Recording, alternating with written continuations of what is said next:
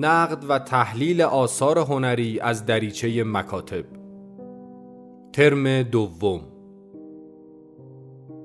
مدرس دکتر زهرا ایرانی صفت. برگزار شده در مؤسسه پژوهشی، آموزشی و مطالعاتی آکادمی شمسه.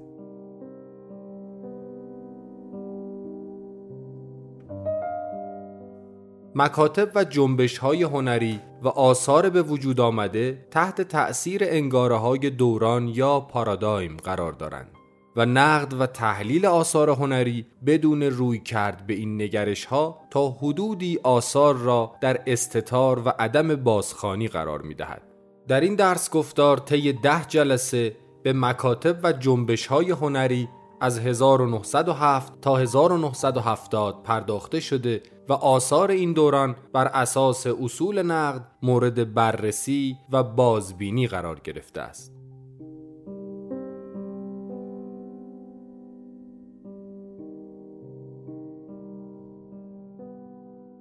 بخش دوم رو می‌خوام شروع کنم و بخش دوممون برمیگرده به مقوله رویکرد دوم مدرنیسم که این رویکرد دوم از کوبیسم شروع میشه بنابراین با کوبیسم شروع می‌کنیم. خب بخش دوم مدرنیسم با این مباحث در واقع شروع می‌کنیم باز هم بر اساس پارادایم و با کوبیسم شروع می‌کنیم. بعد فوتوریسم آوانگارد های روسی شامل سوپرماتیسم و کانستراکتیویسم ها دی استایل دادا سوررئال اکسپرسیونیسم انتزاعی. جنبش میدان رنگ که اینا خیلی پاپ آرتیستا نیو داداها op art و مینیمالیسم و بعد هنر فقیر جنبش فلوکسوس land art و در نهایت به هنر مفهومی ختم می‌کنیم. کار بنابراین بریم سراغ اولین مبحثمون که کوبیست هستش. خب ببینید واژه کیوبیزم یا کوبیسم برای اولین بار تو می‌دونی که به معنای مکعبه. برای اولین بار لوی دکسل در واقع یک از منتقدان هنری فرانسوی اینو مطرح می‌کنه. توی field master های کوبیسم ما پابلو پیکاسو، جورج براک، خوان گریس، روبر دلونه، فرنان لژر رو داریم.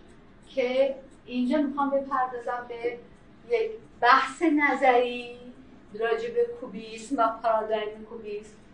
و بعد بپردازیم به آثار و البته آثار دست اول. اونایی که مطرح تو تاریخ هنر اونها رو بررسی می‌کنیم روش کار می‌کنیم و احتمالا اگر بشه که یک کیس استادی هم بهتون بدم. که مطالعه جنبی هم بکنیم. ببینید در 1908 به دنبال پژوهش پیکاسو براک جنبش کوبیسم شکل گرفت و در سال 1911 کوانگریس با آنها پیوست. خب چه چیزایی ساپورت می‌کنه کوبیسمو هم که ساپورت این نگرش چیا هستن؟ یکی از اون چیزایی که تو بحث اول کلاس مطرح کرده بودیم روش چی بود؟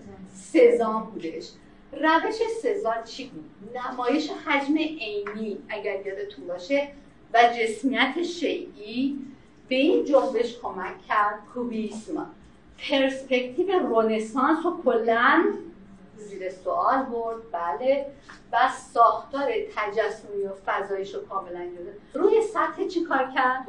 دو بودی از زوایای مختلف که به طور همزمان چهره یا شیع را از روبرو و نیمرو و بالا و پایین همه اینا نشون می‌داد. تکامل کوبیسم هم دو مرحله بنیادین داره. یکی کوبیسم آنالیز, آنالیز یا analytic cubism ها؟ synthetic cubism. بنابراین کوبیسم تحلیلیه یکی کوبیسم ترکیبی هستش. فیما بینش هم کوبیسم اورفیسم میگم. کوبیسم اورفه‌ای رو خواهم بود اما کوبیسم تحلیلی چیه؟ توی کوبیسم تحلیلی موضوع اثر تجزیه میشه. ها؟ کاملا تجزیه میشه و سپس دوباره رو بوم چی میشه؟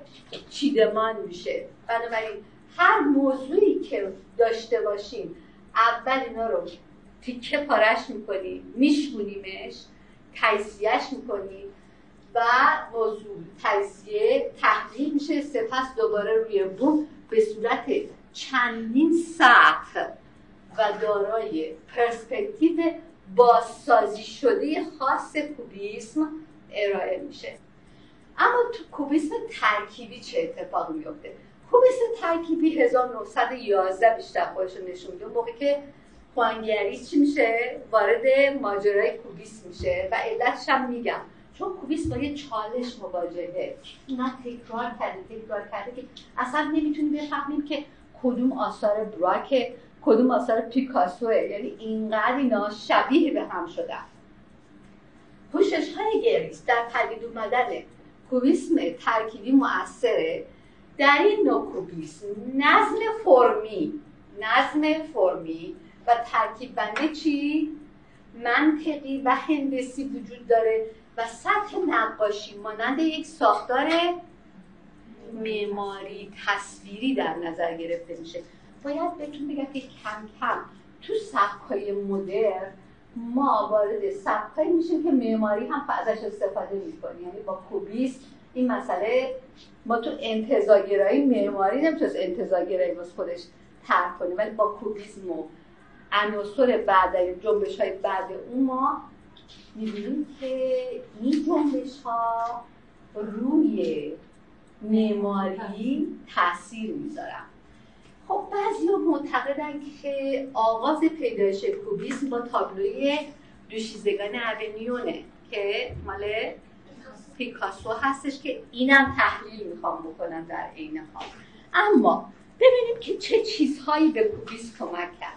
ما گفتیم که در رشد کوبیسم عوامل زیر مؤثر بودن یکیش سزان بود.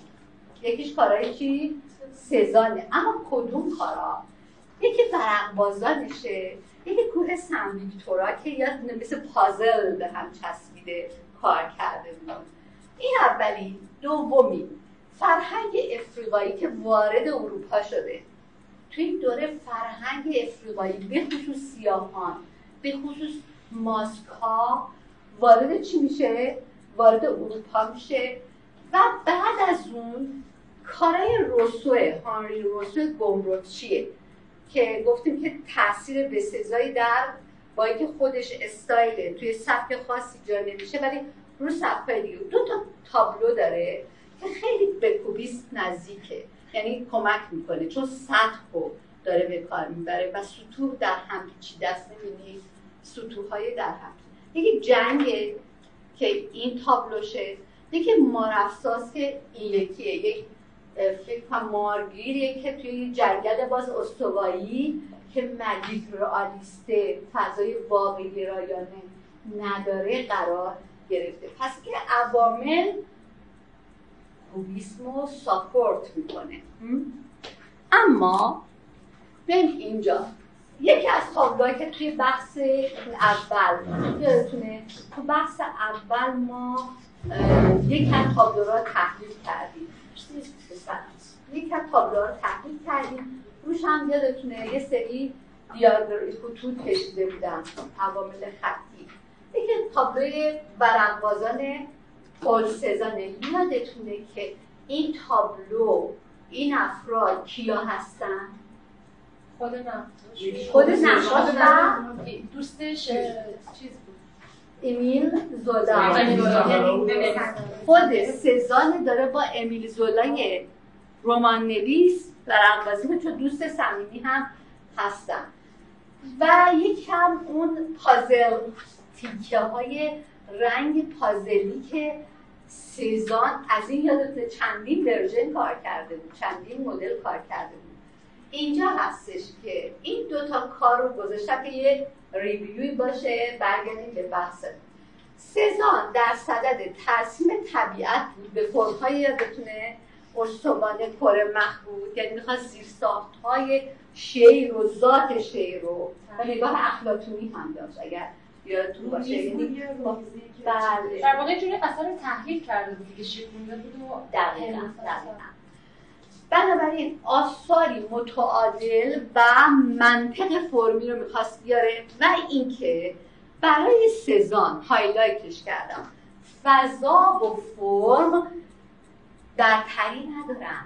هر دو چی هم یکسان ترسیم میشن.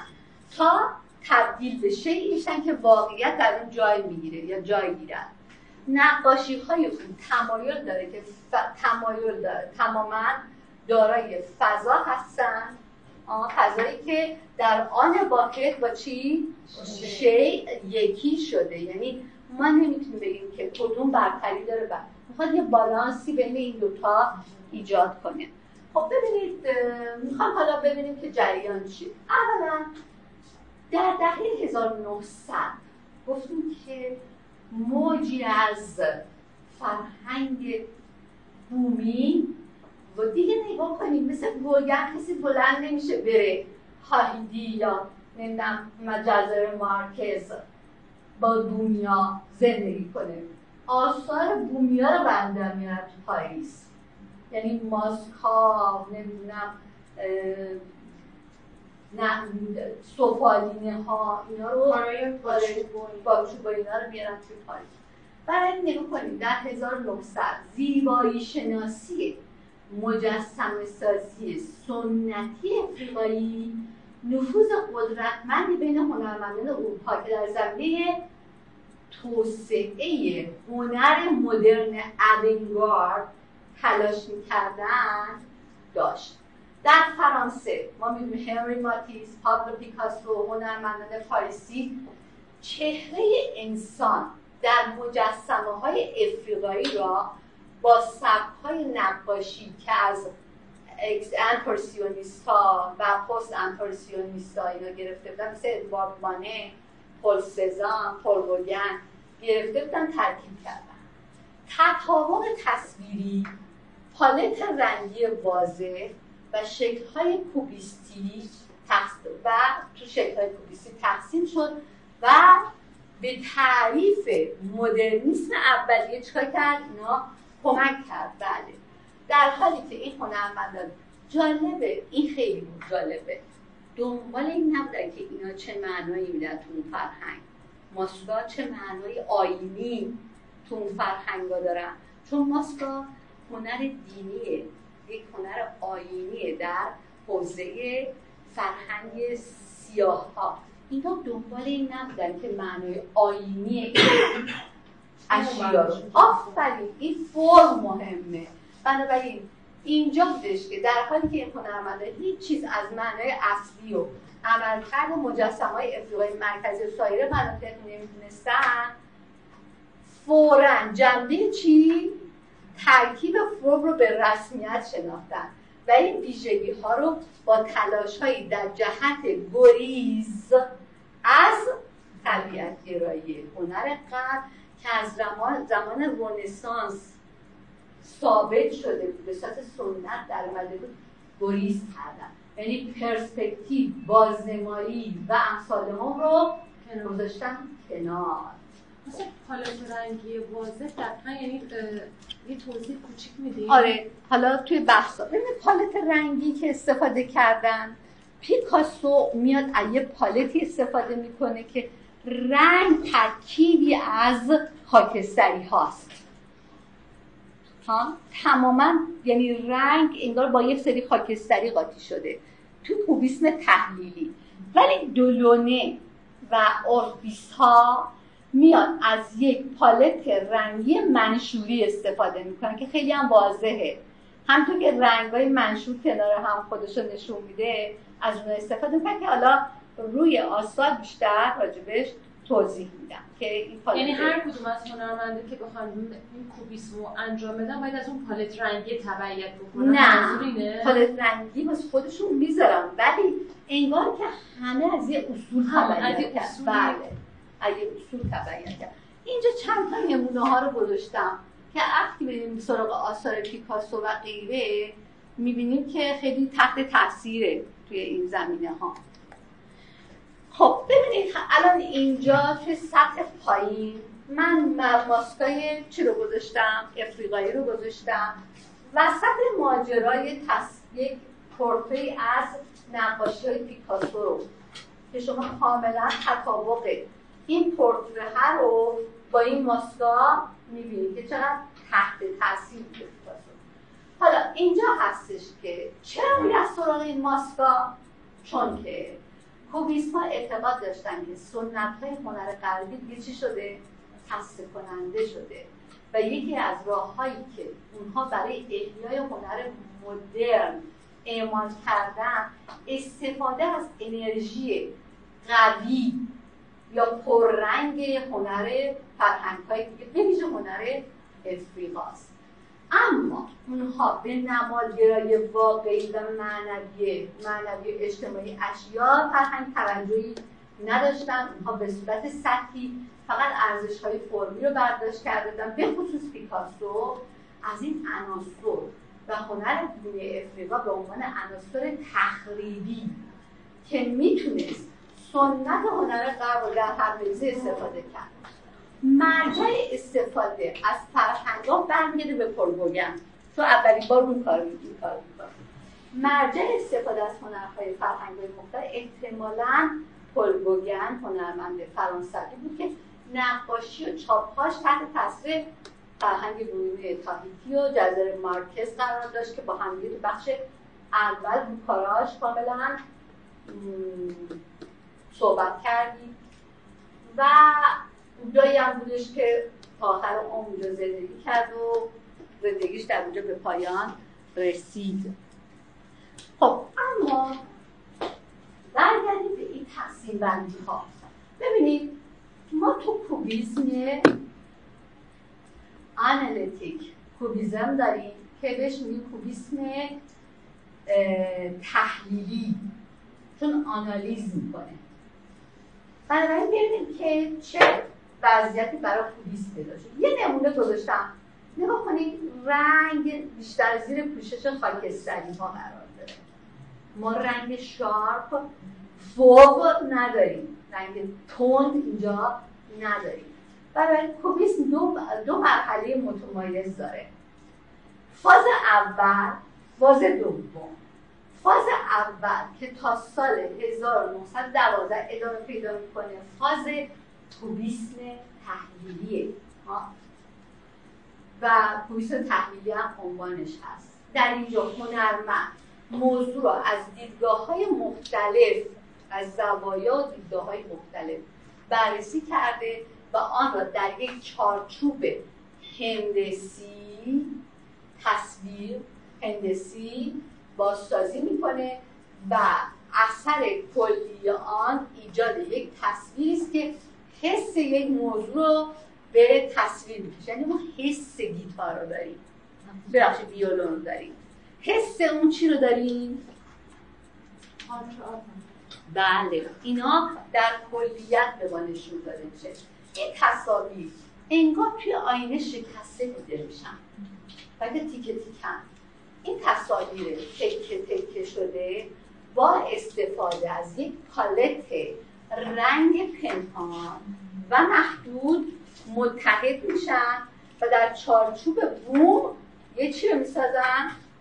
کلیت رو.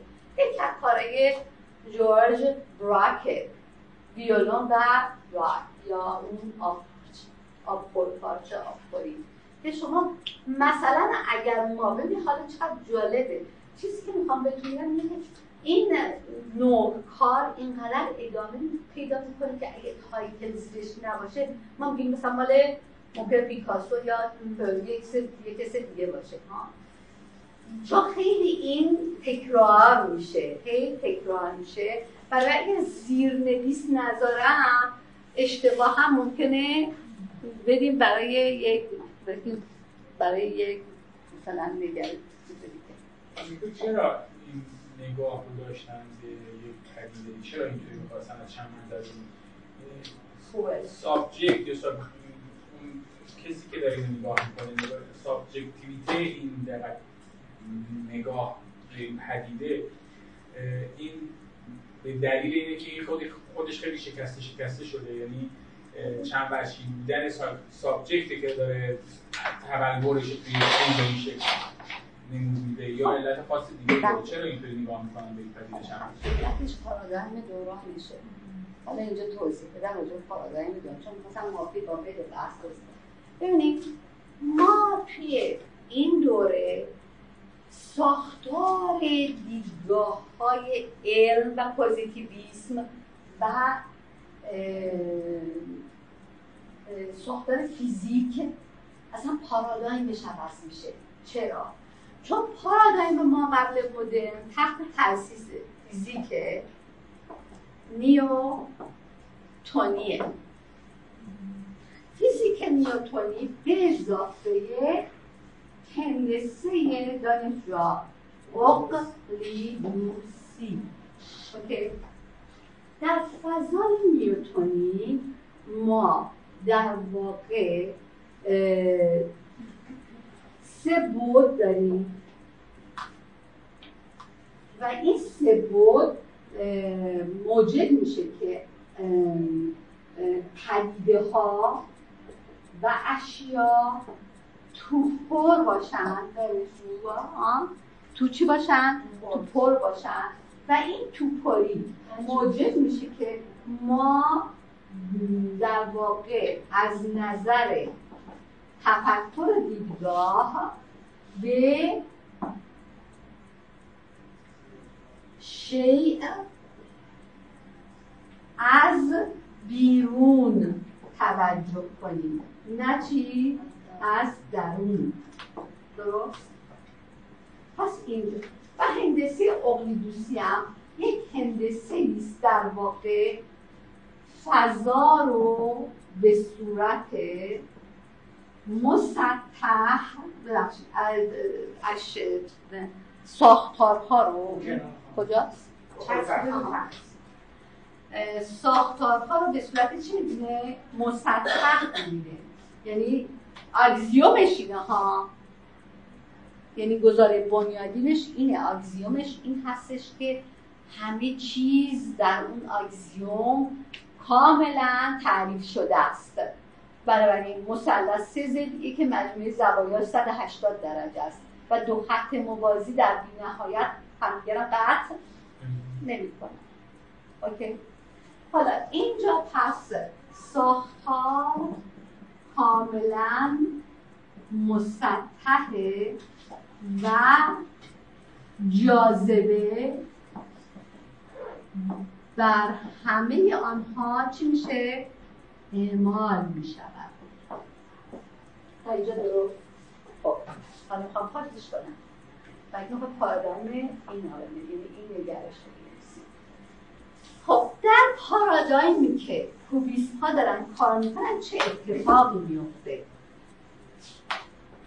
پارادایم در واقع فیزیک نیوتونی و علم ما قبل اون در هم میریزه و چند چی؟ چند نظریه که بعدا هم تکمیل میشه این که در واقع فیزیک به سمت فیزیک کوانتوم میره نه نیوتونی در فیزیک کوانتوم ما علاوه بر سه بود نیوتونی یعنی طول و عرض و ارتفاع خب که ما توش قرار داریم طول عرض ارتفاع یک بود چهارم هم هست. یعنی بود فضا. بود چی؟ فضایی. خب بنابراین این نگرش موجب میشه که ما دیگه از یک منظر به اشیا توجه نباید بکنیم. به اضافه اینکه هندسه هندسه ریمانی یا هندسه نااقلیدوسی هم ساپورتش می‌کنه. در هندسه نااقلیدوسی فضا یا یعنی اینجا رو می‌خوام بهتون بگم. در هندسه نااقلیدوسی این چیز مسطح نیست. یا ما باید نگرش حدودی داشته باشیم یا سهمی؟ یا چی؟ سهمی. یعنی یا فضای مثبت داریم یا فضای منفی. در این فضا اگر نگاه کنیم می‌بینیم که اگر هندسی دوستی میگه زوایای یک مثلث بر فرض صد و چند هشتاد درجه است در هندسی نااقلیدوسی که فضا رو یا محدد می‌بینه یا مقعر می‌بینه یا حضوری می‌بینه یا بیز یا سهمی بهش میگن می‌بینه اینجا هست که دو وضعیت برای این مثلث به وجود بیاد در این فضا یا چیه؟ یا از 180 درجه کمتره یا چیه؟ از 180 درجه زاویهش بیشتره ریمان ریمان بله دقیقا. هندسه ریمانی بهش میگن. حالا لطفا سرچ کنید این مسئله رو و بعد یک چیکار کنید دو سه پاراگراف راجبش ببینید چی می‌تونید در بیارید تو گوگل ببینید چی می‌تونید در بیارید بنابراین نگاه کنید در این فضا هستش که شی انگار از چندین زاویه دیده شده.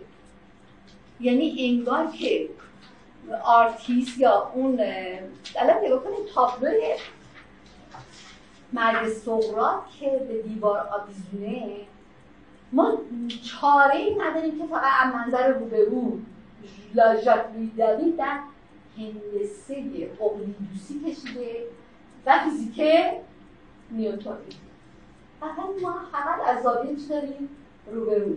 حالا اگه بخوام.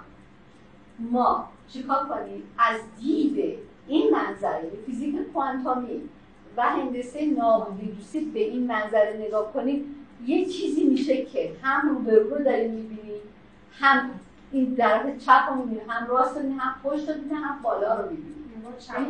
هم زمانی همه منظرها. بهش میگن پرسپکتیو همزمانی. یه پرسپکتیو چند؟ یک نقطه ای؟ در پرسپکتیو یک نقطه ای که ما ویو رو از رو برو داریم. اصلا خیلی جالبه این تابلو رو می‌ذاریم اینجا که مقایسه کنه با این کارخونه ای که جناب پیکاسو منظرش رو کشیده با رنگ روغن با پالت محدود رنگ های چی؟ رنگ های خالص توجه کردید. همش از سطحه. یعنی همه انگار از این صفحه مستطیلی مکعب و کج و کوچ کنار هم دیگه یه ساختار شکل گرفته. یعنی یه بریک گذاشته و این بریکر رو تو فضا چکا کرده؟ گسترشش داده. بنابراین اینجاست که ما می‌بینیم که اون چه خبره از رو رو بالا پشتبونش رو نمی‌دونم فضای این برا اون بر همه در هم است اینجا هستش که دیدگاه نقاش مدرن به خصوص کوبیست به سبب تصمیم این فضا میره توی این پارادایم توی این الگوی تفکر توی ساختارهای تفکری. ولی دارید توی اون پارادایم فیزیک نیوتونی این تابلو رو می‌کشه. مثلا می‌تونیم بگیم که در واقع هدف پیکاسو فارغ از اینکه نقاش حرفه‌ای بوده از این کار بوده که یه کار پژوهشی انجام بده. دیدگاه به دیدگاه ما به اشیا و به دنیا رو در واقع تغییر بده. مثلا اینو می‌خوام بگم. ما محصول پارادایم های دورانمون. بنابراین یک آرتیست مؤلف گفتم. بله. یک آرتیست مؤلف مثل پیکاسو یک متفکرم هست و این آدم کلی حالا می‌بینیم که اصلا دوره داره. یعنی آدم یه نکرده حتی رفته نوکلاسیک کار کرده. مثل ژاک بیداوی یعنی این آدم توانایی داره اینطوری کار کنه. اینطوری هم کار کرده. چندین سبک مختلف هم کار کرده. ولی آدم یه آدم سمج در همه چی. یه خودشیفته کامله که یک نگاه از بالا به همه چی داره و همش می‌خواد جستجو کنه تو سبک توی فرم تو کارهایی که انجام میده. بنابراین دانشجو اما یک کوچولو بعد من بازگشت کنم. درسته که من گفتم که فیزیک کوانتومی و پارادایم مدرن که هندسه چی؟ نه نان اقلیدوسیانی رو ترویج می‌کنه اما این تفکر از جدید جهت دیدن از چندین زاویه به شی نگاه کردن مال دوره مدرن نیست یعنی ساختارهای پرسپکتیو یا عمق یا زاویه دید همزمانی برمیگرده به نه قدیمی بگو برو عقبتر بریم عقبتر نه یعنی به اینا من سیویلیزیشن هاست یعنی تمدن های دقیقا سومر و سپس مصر باستا یعنی مصری ها سنت نقاشیشون واقع نمایی نبود بلکه دیدن اشیا طوری بودش که بهتر درک بشه. بنابراین حوز و برای که دیده بشه تو نقاشی از روبرو نمیشم میره بالا میکشیدن. ماشین از آفرین از روبرو مشکل این حرکت حرکت مثلا بدنا ببخشید صحبت کنم بدناشون تو این نقاش فرانیومس مثلا از جلو ولی صورت بله و چشم چندین جهت. جهت. چون چشم انیم رخ بکشی زاویه خوبی برای درک کردن چشم فهمیدن چشم نیست. سنت نگارگری سنت هنر بین النهر مزاپوتامیا و مصر باستان و هم تو ادامه پیدا می‌کنه. این هستش که اشیا و پدیده ها رو از اون زاویه که بهتر فهمیده میشه بکشن نه واقعی گرایی. نه اینکه اون چیزی که واقعیت داره. پس این هم یه سرچ کنید ببینید من این مثال رو می‌زنم یک مثال درستیه یا نه؟ مضافم به که اینا رو باید سرچ کنید اینجا هستش که ما یک تابلو تحلیلی داریم. از پیکاسو. مثل براک راجع ویولون و اون. حرکت منتها توی اونجا رنگ بندی ها کاملا طیف خاکستری رنگی بود. اینجا اومده از رنگ کانتراست سبز و قرمز استفاده کرده. کنتراست سبز و قرمز رو چیدمان کرده. لابلاش هم هارمونی های زرد رو گذاشته. کار فوق العاده است ندارم یعنی چشم کاملا. پس برعکس اون چیزی در نگاه اول به نظر میاد این نوع نقاشی برای درک بهتری پدیده است همین مثال زدم راجع به مصر باستان راجع به سومر. اونها اشیا رو برای درک بهتر این کار می‌کردن که بعدا وارد چی شد؟ سنت نگارگری ایران هم شد. مانوی ها استفاده کردن توی ساختارهای تصویر سازی شد و با مانوی ها وارد سبک های چی شد؟ نگارگری ایرانی شد. و تا قبل از مدرن شدن نقاشی در ایران اون سبک چی بود؟ معتبر جز سنت محسوب میشه دیگه سنت. خب بعد از این ما کوبیست ترکیبی داریم. پیکاسو پیکاسو بیشتر. و بعد گریس دیدم که همه کاراشون شبیه شده. اومدم برای اینکه این شباهت رو بردارم تکه چسبانی رو هم به کار گرفتم. یعنی کولاژ رو یعنی کوبیسم رو ترکیبش کردم. بنابراین یه نمونه کوبیسم ترکیبی داره یه پشت صندلی رو یا یه چیزی رو برش کنده بعد با حصیر و فلان و این چیزاش روش کار کرده پس اینجا هستش که synthetic cubism داریم. اصطلاحش synthetic cubism یعنی کوبیسم ترکیبیه که تو متن انگلیسی چیزی دیدین این میره به سمت ترکیب.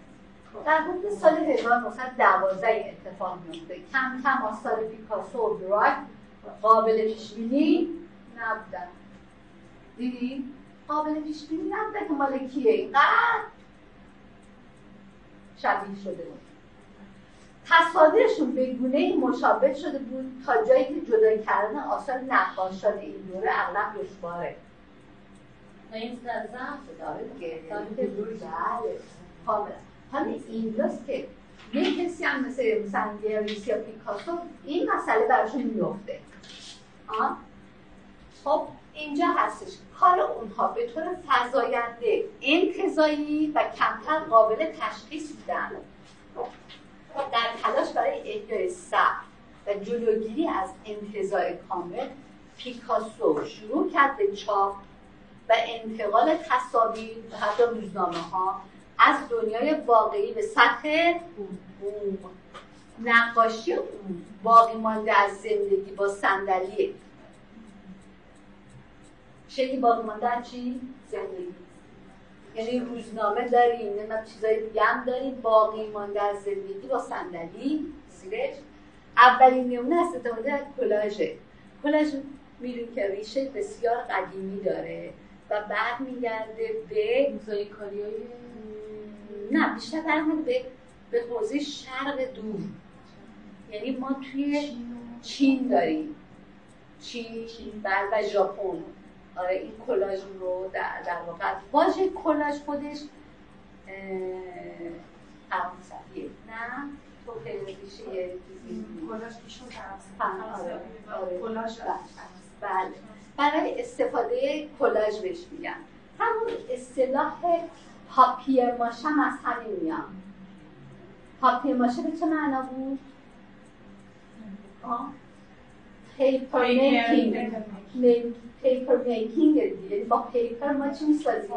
جعبه و فلان این چیزا می‌سازیم. جعبه های بله paper making جعبه های لاکی میساختن.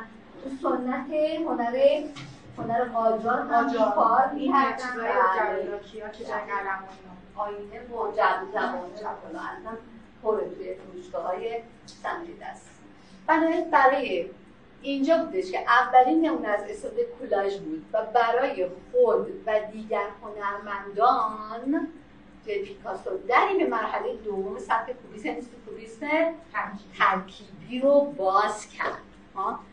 و چند تا کار دیگه هم داریم. نگاه کنید توی اینجا چقدر باف زیاد شد. تو کوبیسم ترکیبی ما باف نداریم. تزیین وارد شد. تزیین نداریم. توی تصویر کارخونه تزیین نداریم. تو تصویر گیتار و آبخوری تزیین نداریم. بنابراین اینجا بله شما نگاه کنید تیکه هایی که گذاشته شده چسبیده شده و بافتی که اضافه شده به کار یه جور غنای تصویری به وجود آورد. اگه دستی کشیدش بیرون. برای کوبیست ترکیبی تحت تاثیر اشکال کل هنوز که هنوز بعضی از دانشجوها من میگم کوبیست تحلیلی با ترکیبی چه فرقی داره نمی‌دونم الان الان افتاد. جالبه. حتی جالبه. استادایی که درس تاریخ هنر میدن فقط اینا رو میگن. نمی‌دونن. جریانی واسه کدومش با کدوم چه تفاوتی داره. ولی اینجا با تفاوت کاملا می‌بینیم. اینجا هستش. کوبیسم ترکیبی تحت تاثیر اشکال کلاژ جسورانه و ساده. از سطوح تکرنگ متحرک کوبیسم تحلیلی به سمت سبکتر مستقیمتر رنگارنگی بیشتر چی؟ تزیین هم رفت. اگرچه تصاویر کوبیستی ترکیبی در استفاده از فرمهای ساده به صورت انتظایی ظاهر می شود اما عناصر دیگر ترکیبات آنها کلا چیه؟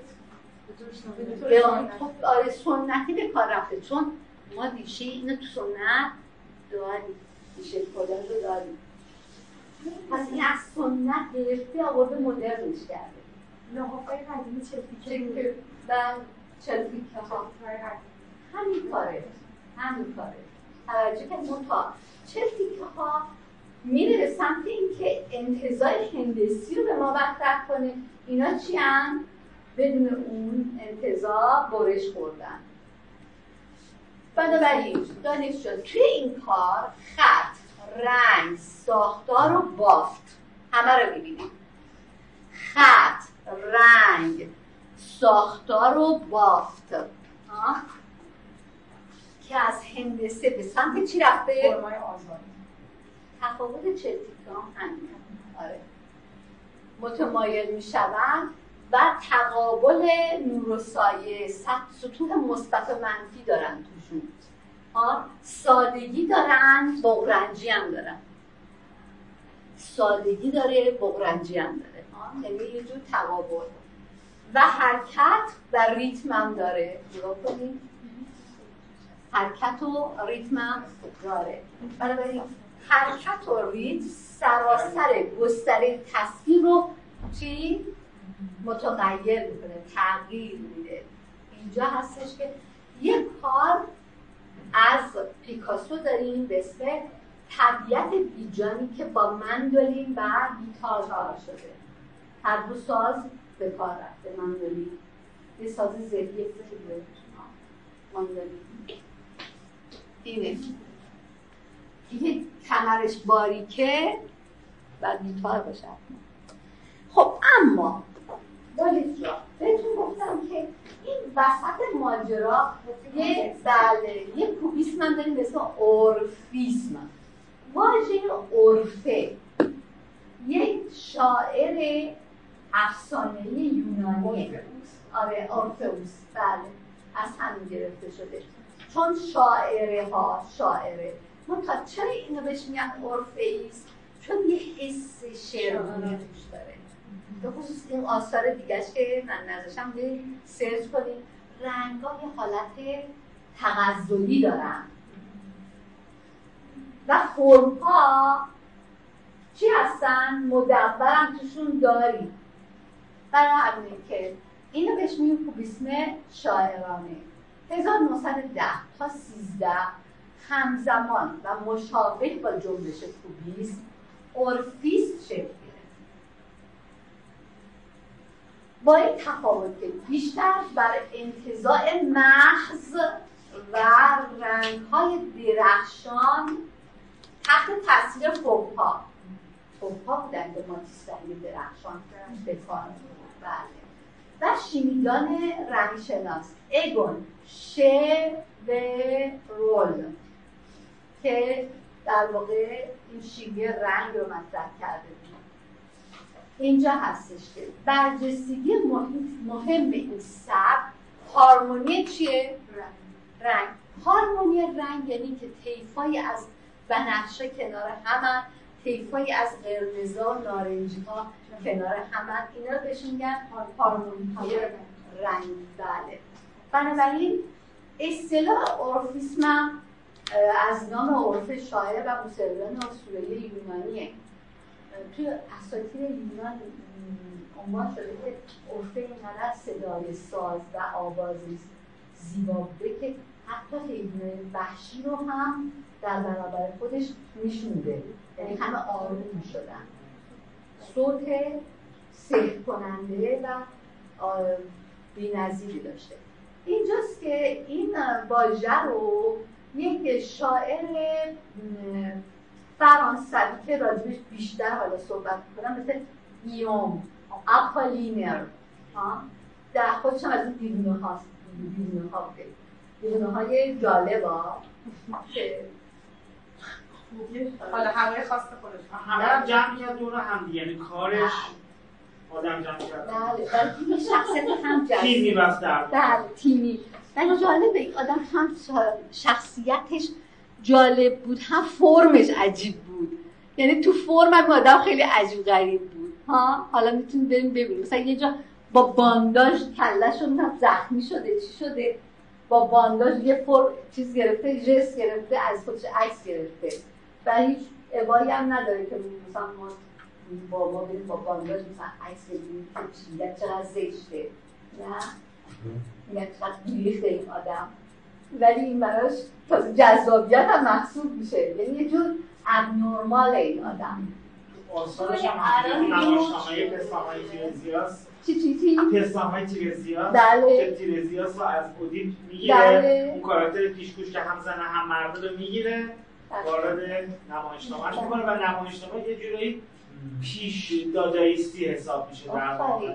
یک خود سبکش که اصلا سورالیسمه خود اپولینر سوررئالیست اصلا کلا. و بحث دوجنسی رو هم مطرح می‌کنه دیگه. یعنی تابوشکنی این مسئله چون خود تیرزیاس ریش داره در عین حال سینه‌های خیلی بزرگ زنانه هم داره. خوبه که هستی تو این کلاس. قرار یه این reference هایی هم میگید کسایی دیگه چیزی دارن؟ آقای شما بله شما ولی یه چیزایی بگید که ما جذبش میشیم. بعدی اگه یادم باشه. چند شعراش هم کتابش رو دارم که بیا. ترجمه کرده آره سپان دقیقا. یه شعری اینجا اشاره کرد. ببینید سیمولتانه سیمولتانه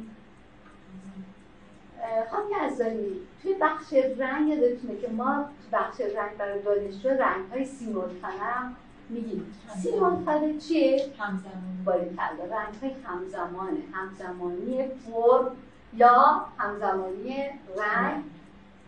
این مسئله رو داریم. و اینجا هستش که این مسئله با اصطلاحی که دلونه مطرح می‌کنه بعدها وارد سیستم آموزش رنگ هم میشه. بنابراین اینجا هستش که آپولینو آپولینر در 1912 برای توصیف آثار انتزاعی و رنگارنگ روبرت دلونه و همسرش سونیا. جالب که بعد از سونیا این نوع نگرش رو می‌بره تو fashion design. یعنی که لباس و textile design. از آره باری کلا مد درست می‌کنه ازش. از خیلی باحال. برای یه سرچی هم راجع سونیا انجام بدیم.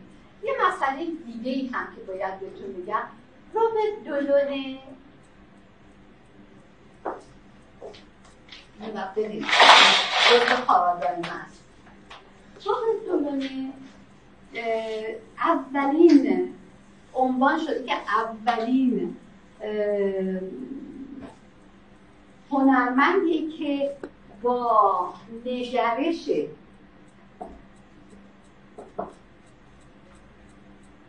می اندیشم پس هستمه با این دیدگاه دکارتی با این دیدگاه مدرنیته. کاملا مخالفت می‌کنه. پس دقیقا مخالفت داره. با چی؟ این نگرش دولانه بنابراین می‌خواد کوبیس رو به سمت منطقی. ها فرم منطقی هندسه و علمی نبره.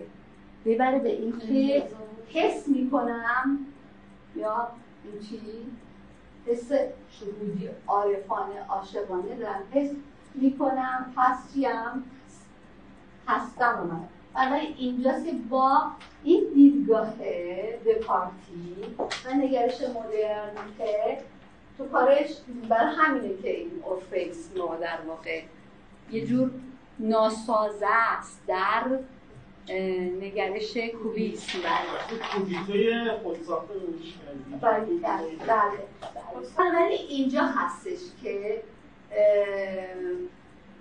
تمایز اونها رو از حجمگرایی کوبیسم می‌بینید و اینجاست که خود دولونه آثارش رو سیمول سیمولنتیسم یا سیمولتانئیسم میگه. همون همزمانی رنگ بله. دولونه نوعی نقاشی رو مطرح کرد که پایه و اساس آن همان کوبیسم بود. منتها چه کوبیسمی؟ تجزیه رنگ طبق قوانین منشوری. تا جایی که در نقاشی ما افق و عمود نداشته باشیم. افق و عمود نداشته باشیم و نور همه چیز را از شکل بندازه. نگاه کنیم. برج ایفل که از شکل افتاده. همه چیز را از شکل بندازه و فرم ها رو چکا کنه؟ قطعه قطعه تیکه کنه. این کارش خیلی معروفه. چند تا دیگه کارم دارم برج ایفل که ساختار رو با همین روش دگرگون کرده. رنگای همزمان چجوریه؟ ها؟ رنگای همزمان چطوریه؟ خب ببینید این باید توضیح سیمالتانه رنگ. سیمالتانه رنگ اینه. در اصل نظریه بیشتر فیزیک دانشجو بیشتر برمیگرده به فیزیک چشم و شبکیه. یعنی اینکه اگه من یه لکه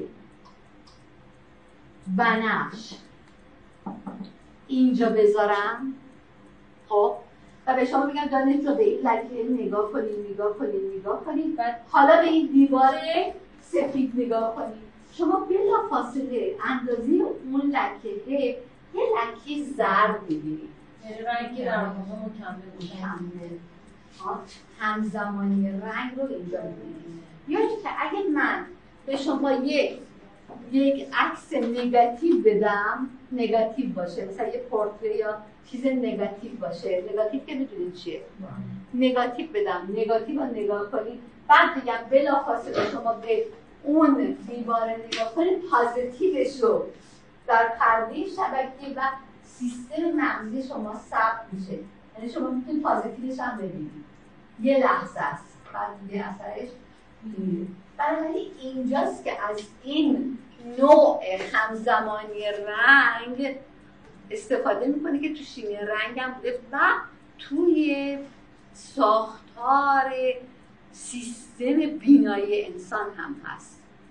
توجه می‌کنید شما هر چیزی رو زیاد نگاه کنید بعد از اینکه اون رو نبینید انگار یه لحظه فضای منفی یا مثبتش یا رنگ مکملش توی چشم شما ساخته میشه. بعدا هم دیگه تموم میشه دیگه.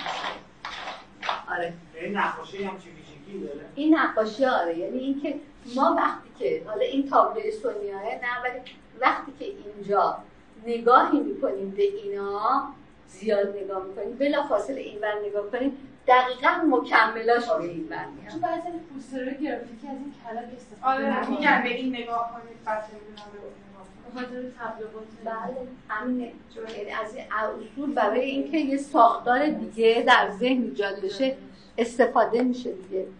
خب اما این صورت مستر این این سر یعنی پابلو پیکاسو که هم نقاش شاعر طراح صحنه تراش گراویساز سرامیکار یعنی یه چیزی شبیه لئوناردو داوینچی تو حوزه مدرن. مهندس ولی زیست شناس هم نیست معماری هم نکرده ولی اصولش رو می‌بینید کارش. اینجاست که یکی از برترین و تاثیرگذارترین هنرمندان سده بیستم قرن بیستم محسوب میشه. به همراه جورج برگ اون شکل پولیس در نقاشی به وجود میاره. حالا اینجاست که می‌خوام بپردازم به این مسئله. پیکاسو پیکاسو چند دوره عمده فعالیت داره یه دوره بهش میگن بلو. یه دوره بهش میگن پینک ولی روز. روز هم هم اسم پینک. ها آره بله روز. روز هم پینک دیگه آره. حالا اینجا هستش که یه دوره هم هستش که یه دوره چیه؟ افریقاییه که وارد کوبیزم میشه این مسئله. بنابراین اینجا هستش که دوره ها رو یه مرور می‌کنیم و بعد چند تا کار اصلیشون هم می‌بینیم دو تا هم تحلیل می‌کنیم دوره آبی دوره در زندگی هنری پابلو پیکاسوس که سالهای 1901 تا 4 رو شامل میشه. اینجا پیکاسو در آغاز این دوره یه جوونه مشخص های تابلوهایی که خلق می‌کنه این که بیشتر از رنگ های رنگ های طیف آبی و سبز استفاده می‌کنه و این رنگ ها به طور کلی فضای چی دارن؟ این تابلوها فضای دیپرشن دارن غم انگیزی دارن این تابلوها داره فضای قمالی و غم انگیز هستن و بیشتر موضوعاتشون روی مردم فقیر و مستا و گداها و اینا رو نشون داده. یکی از مسائلی که روی این دوره موجب میگن موجب شده که پیکاسو تو این دوره اینجوری کار کنه این هستش که اولا چندی بار به پاریس سفر می‌کنه بعد برای که تابلوهایی رو که تو شهر بارسلون تو کار کرده بود اونجا نمایش بذاره توی این دورت دوست خیلی خوبش از دست میده. کاسا گماس. کارلوس کاساگماس کارلوس کاساگماس دوست پیکاسوه که این خودکشی می‌کنه. جالبه که ما این پدیده رو تو این دوره زیاد داریم. مثلا این دوره مثلا باز ما آدم های دیگر داریم توی زمینه توی اسپانیایی که این دوره هست مثل فدریکو گارسیا لورکا و این دوستی های این آدما خیلی خیلی هم قوی هستش که خود گارسیا لورکا در واقع وقت دوستش رو می‌کنه که گاو بازه و به نظر میاد که دستی خودش رو با گاو به کشتن میده و مرسی برای ایگناسیوس در واقع کار می‌کنه. شامیو هم ترجمه در ساعت پنجه است. میگه نگاه نرت نگاه نرت بازد می‌شناسد. نگاه نرت آن. اشاره داره به گاو بازی میگه نگاه نرت بازد می‌شناسد نه انجیبون نه مورچگان خانه زیرا چرا؟ که برای عبر خفته ای و این بس می‌کنه که در ساعت پنج عصر. این اتفاق که به گاوبازی براش میفته توصیه می‌کنم که این شعر رو حتما از لورکا بخونید چون فضاهای بسیار جالبی داره برای این مثلا. برای اینجا هستش که دوره آبی شکل می‌گیره. و چند تا نمونم از کاراش ما داریم. ببینید دوره آبی که گفتیم رنگ ها ملنکولی هستن افسردگی افسرده. با سایه روشن آبی و حاشیه های تاریک که تو اینجا می‌بینید بله. و در پاریس اینجا هستش که میره سراغ گنجینه لوور. در پاریس به تحقیق بر روی شاهکارهای موزه لوور میره. میره کارا رو می‌بینه اتود می‌زنه. این آدم اصلا جالبه. صبح تا عصر تو موزه لوور بوده. عصر با دوستاش توی مشروب فروشی ها و خانه های مثل گوشی داره نه از آره. یعنی در واقع دیگه رویایی داشت آخه هم درس چون ببینید دارم یه جایی بهتون میگم. چرا میگم که بحث گمراهی از اینجا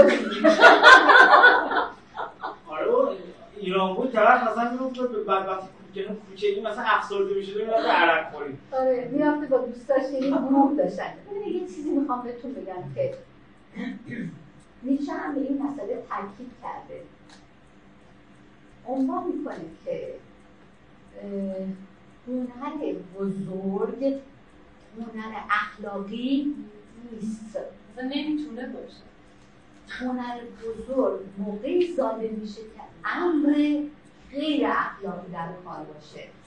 و هنرمندی که تو چارچوب زندگی کنه اخلاقی را باشه. و پاشو از گریمش دراز نکنه.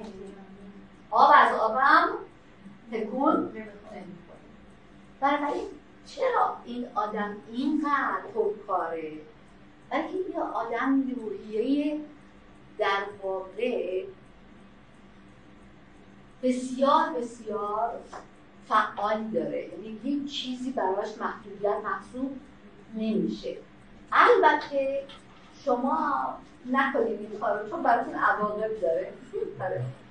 پس اینجا نگاه کنید اینجا تو پاریس به تحقیق برای شاهکارهای رو پرداخت. پابلو پیکاسو در دوره آبی بیشتر رنگهای تیره رو در تابلوش به کار گرفته. پیکاسو در دوره تحت تاثیر ال گریکو. که می‌خوام راجبش هم صحبت کنم. پس یه سرچی بکنی راجب بعدن آثار کی؟ این آدم قرن 16 همی منالیسم اسپانیاییه. و جالبه که خودش هم آدم مشکل داریه یعنی زندگیشو صرف کن متوجه میشه.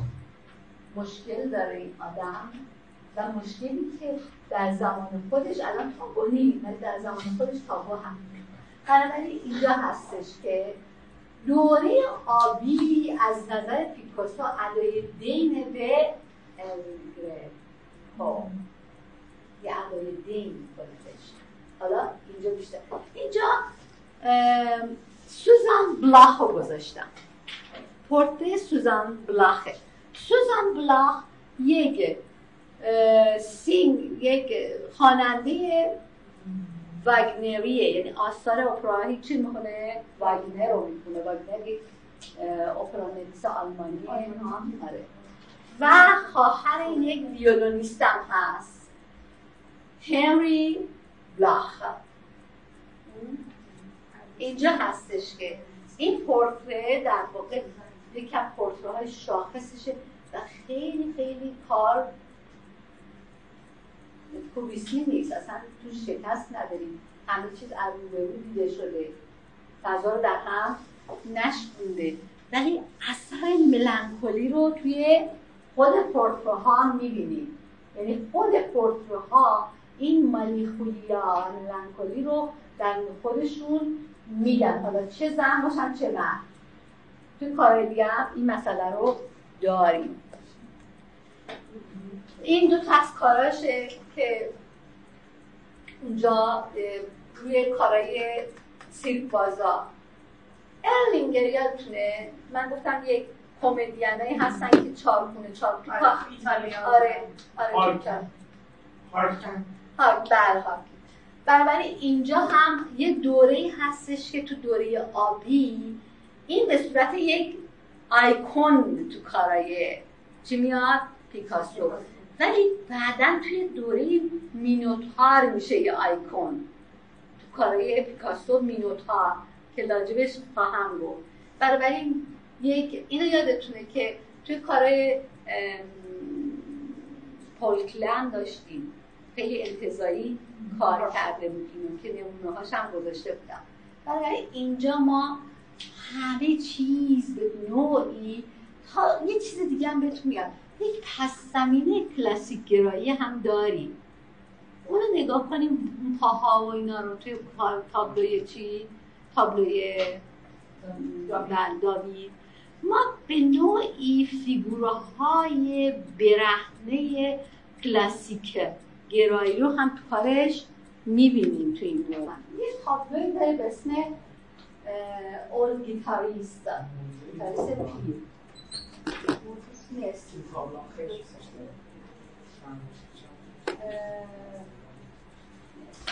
اما خود تابلو رو داریم می‌بینیم درست داریم می‌بینیم خود تابلو رو خوب نگاه کنیم قشنگ نگاه کنیم چی توش می‌بینیم همون ملانکولی که گفتیم یک دوم انجام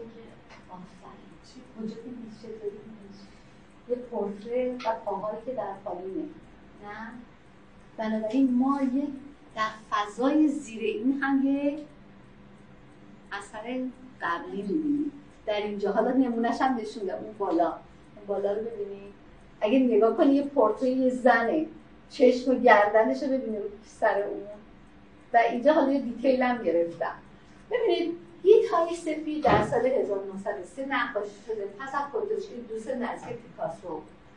در طول این مدت. هنرمند از دردها و رنجهای فقرا و بیماران و کسانی که از جامعه چی شدن؟ ترد شدن. از جامعه ترد شدگان نقاشی کرد این کار تو مادرید نقاشی شده و به صورت تحریف شده هم کار شده. خب توی پرانتز نوشتم؟ توجه داشته باشی که تنه بالای گیتاریست به نظر در حال تحلیل رفتن در زمینه است. می‌بینید ما این داره تحلیل میده. ولی یوهی دو تا پای صلیبی وسط تو چشم میزن بنابراین در حالی که این تنه پایی بر پاهای صلیبوار چی شده؟ تاکید شده. یادآور آثار ال هستش. حالا این نمونه هاشم دارم. بدن تیره پیرمرد تنها با تغییر رنگ در رنگ شکل گرفته که به نظر می‌رسه که هم نابیداست هم چیه؟ یعنی نابینا و فقیر هم هست. حالا بیارید برگراندی بکنیم به این مسئله. ما تو جنبش سمبولیسم رو همزمان داریم تو این دوره ها؟ بنابراین در اون زمان هنوز ادبیات تحت تاثیر متن نوشتاری قرار داشت. هنوز کنده نشده وابستگی متن نوشتاری. داره. ادبیات جنبش سمبولیست شامل شخصیت های نابینایی بود که توانایی دید چی داشتن؟ بسیرت بینیدن شخصیت نحیف و نابینا هم در هنر زادگاه پیکاسو از جمله آثار الگریکو هستش. تو اسپانیا ریشه داره این مسئله. بنابراین اینجا هستش که اندام های بلندقد نازک زاویه دار چهره های هنرمند بزرگ پان قرن 16 همی الگریکو رو به نمایش می‌ذاره که دو تا کار نوشتم شما هم برید کاراشو ببینید. بازبینی های فنی. همراه با تحقیقات تاریخ هنری دو ترکیب قبلی رو در زیر این تصویر گیتاریست قدیمی نشون میده. این اطلاعات به ما در درک درستی روند هنر پیکاسو به ما اطلاعات میده اطلاعات میده که چگونه این شکل گرفته. بعد نه اول اون کشته بعد اینه کشیده اول یه تابلوی دیگه کشیده حالا شاید. آره این کار رو هنوز هنوز که مونده که چرا این کار کرد به نظر میاد که اونجا رو ببینید یه دیتیل گرفتم. تو دیتیل شما یک حرکت های نقطه چی می‌بینید. که تحقیق یه صورت زنانه است و اینجا ما ادامهش هم توی پاها داریم این نقاشی به خاطر حضور قابل رویت یک تصویر مرموز در زیر حالا یه چیز بهتون میگم توی دوره آبی بیشتر سمبولیسته پیکاسو آره پیکاسو نوعی وارد کوبیس نشد یعنی اینا رو طی می‌کنه تا وارد کوبیس بشه بیشتر سمبولیسته. در زیر نقاشی ما این تصویر رو می‌بینید به احتمال زیاد در پیکاسو در ابتدا نقاشی یعنی یک زن رو که ظاهرا نشسته. و در حالت چیه اندوه و نگرانی هست. مثل اینکه این ساز رو داره گوش میده. قبلا کشیده و بعدا تصویر پیرمرد گیتاریست رو روی اون ترسیم می‌کنه. مقدار زیادی از تصویر زن قابل رویت نیست. به جز چی؟ آره. یعنی تلاش کرده پنهانش آره. و نکنه. و نکنه. و نکنه. آره. تلاش کرده که یه جور داره بازی میده بینندرم ها اینجور تا بازی هم بده ما رو. و یه جور تفسیر سمبولیستی هم بکنیم که این بیل تو الان گفتی مثلا آقای اندلی بوم نداشته. بوماش کم بوده میشه مثلا یه ولی می‌تونه تفاصیل دیگه هم از مثلا این روح درون اون زن است. یه زن داخل روح اون یا برای چرا؟ گیتار می‌زنه. چرا کور شده؟ چرا فقیره؟ چرا گیتاریسته؟ کسی رو دوست داشته که مرده حالا خودش به چی به این وضعیت دچاره. و برای اون روحه داره مینوازه. خب پس این تفاصیل می‌تونه یک مجله بشه دیگه. انواع تفسیرها مخاطب درگیر آره مخاطب درگیر کنه شدیدن بله. خب اینجا دو تا کار از کار یه کار دیگه می‌خواستم بذارم آها این هم گذاشتم یه کاریست به اسم لاوکن. لاوکن. لطفا یادداشت کنید. این آدم کی بوده؟ چی بوده؟ ماجراش چیه؟ یکیش مجسمه هست ولی اصل ماجرا از یک از یک. اصل ماجرا رو باید تو بری سراغ ایلیاد هومر. موقعی که اصل چوبی رو می‌سازن که وارد ترول کنن. خب؟ بنابراین شما یک سرچی بکنید روی لاوکن. کی بود چی بود؟ لاوکن همون شخصی بود که این کلک رو فهمید دیگه درست بله بله دو عقوبت خدایان یعنی ما حالا جالبه. توی اون تابلو اندلی توی اون مجسمه لاکن ها لاکن یه افعی دورش پیچیده و دو تا بچه هم داره خورد می‌کنه. ولی اینجا رو نگاه کنید ال گریکو این تفسیر داره. اولا اینکه مارا افعی نیستن. یه مارم نیگ افعی باشه. دو سه تا مارن و مارن. مار فرمیان مارا کوچیکن مارا اروتیکن هستن. این مجسمه آفرین توی این مجسمه سرپنت ترکیده یک یک یک چیه؟ یک اختی مثلا آنچنانی نکره گنده. ولی اینجا نمیده اولا اینجا صحنه ما می‌بینیم که عجیبه. لاکن با یه حالت می‌بینیم که با یه سری جوونن. جوون برهنه تفسیرهای زیادی هم راجع به این شده. این در واقع یک جور تابلوی اروتیک همجنس خواهانه است. است. و درست یک نگاه معکوس به اون مجسمه دارید. اگه تو اون مجسمه قرار اینا ببینن و با مارا دارن اینا چی معاشقه می‌کنن همراه با خوش. و یه پیره ببینید این تصویر چی آخه اینطور به این شیبه یعنی این فیگور به این به این فرم چی میگن؟ فرم بله فرم کاملا خاص و اون دوتایی که کنارشن. اولا اینا چند تا نبودن؟ دو تا پسر داره و خودش. اینجاست که این فیگورها من و اینجا هستش که خود آلی خونه البته گناهش کردن اونها. میگن که خود الگریکو هم یه گرایش چی داشته؟ دیگر باشانه داشته و یک یکی از نمادهای این مثلا هم این هستش که این این داستان ایلیاد ای رو اینطوری به چکار کرده؟ تصویر کرده و اندام های کاملا خاص. در اینجا هم نگاه کنیم. دقیقا این تصویر که توی گیتاریست و پیرمرد رو ما می‌بینیم با ریش و فرتوتی و نوع فیگور می‌بینیم که اینجا ال گریکو همینو داره. بعد اومده. هم لاوکن رو اینطوری تصویر کرده. سه چهار تا دیگه هم داره. ها میریم نگاه می‌کنیم. همچین سن پترو. سن پترو. یه قدیسه. افسرده. یک قدیسه. آره. و اینجا هستش که تمام این فیگورها انگار از یک چی؟ یک مدل ساخته شدن. و گیتاریست جناب پیکاسو هم از اون مدل چی؟ به نوعی تبعیت کرده. و آثار دیگه هم هست که همین مسئله تکرار شده. دوره پینک یا روز بله بریم. کار گذاشتم از کارهای روزش و یه کارم تحلیل می‌خوام می‌کنم کار روز. مثل کار گیتاریست پیر که توی کار دوره آبیه اینجا هستش که توی دوره روز بیشتر یه آکروبات کارا و سیربازا کار کرده.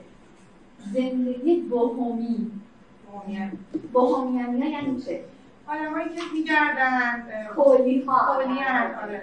یعنی بوهومی آدم کولیواره کولیواز آره ریپیه ریپیه ولی بوهومی ها در واقع چیز دارن. یک پسندی بسیار زیادی حتی برمیگرده به زمان حضرت مسیح. که بعضیشون ساپورت می‌کنن مسیح رو اتفاقا این زمینه یعنی از نظر مالی؟ نه از نظر حمایتی. چون مالک اینا آدمایی که همون آره. یعنی حمایت معنویش می‌کنن. یه فرقه هم بود سان فرانسیسکو دستیسی. که اونا سان فرانسیس اسیسی بله. اونا همینجوری مثلا هر اگه مردم چیزی می‌دادن دقیقاً خود سان فرانسیس خود فرانسیس یه پسر پولدار تاجره دیگه. برای زندگیشو ول می‌کنه. یه شباهتی با سیزارفا داره. دقیقا بودا. بودا. فیلم هم ازش ساخته هستم خواهر ما خواهر ما برادر روشن مال کی پسر ما دختر خوش یکی از این خب در اینجا ما می‌بینیم که بیشتر روی همون در واقع سیب بازا و آکروبات بازای هارلی کوین. همین ببین این هارلی کوین همین کسی که چاپوله پوشیده یعنی از هم کمدی دلارته میاد اینا رو سعی کن تو گروه بدیم شما آره. بنابراین اینجا ما یک مادر رو بچه رو داریم که بچه آکروبات بازه. در اینجا هم دو تا چی؟ آکروبات باز جوون داریم یه آکروبات باز جوون داریم و یه از این به صلاح دلغک های سیلکی. خب این تابلو رو چرا می‌خوام تعریف کنم؟ به خاطر اینکه یک شاعر آلمانی اتریشی بوهومی اسم راین ماریا ریلکه راین ماریا ریلکه یک از شاعرهای معروف به صلاح سمبولیسم اتریش آلمانه. و یه از روی این تابلو یه شعر هم سرایده یعنی تحت تصویر این تابلوی پیکاسو یه شعر یه مجموعه توی یکی هم مجموعه شعراش کار کرد. ببینید منتقدان هنری اسم این تابلو سالتی بانکویز یا فامیلی خانواده سالتیمه. این خانواده سالتیم آکروبات باز است سیک باز یه زندگی بوهومی دارم یعنی زندگی کلیوان.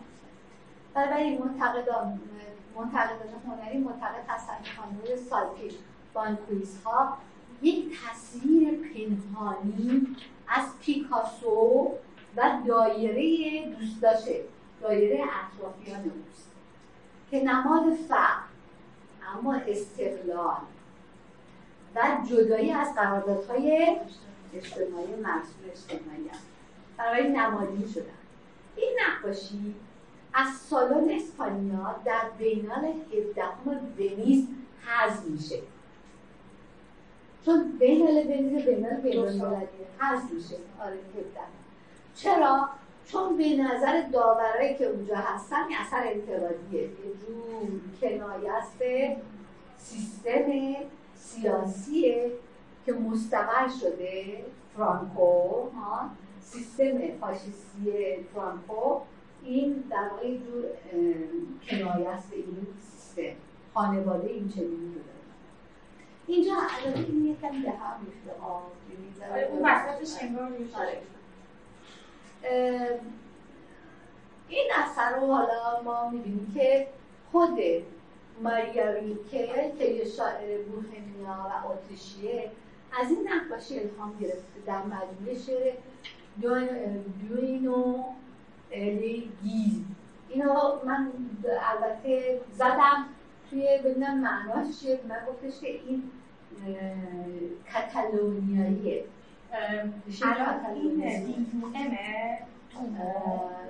دی یو آی ام او. آره. دوینو آره دوینو الیگلی الیگلی آره.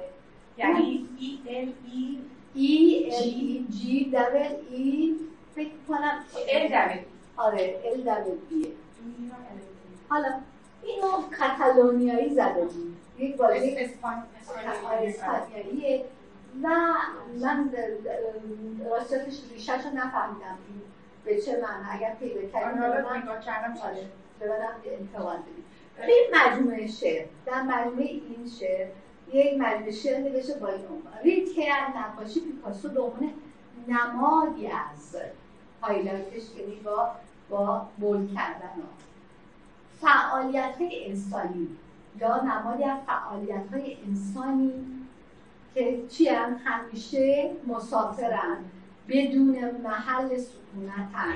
بی خانمانن استفاده می‌کنیم حتی نگاه کنید سایه کوتاه دارن. حتی سایه کوتاهتر از بقیه ما دارن.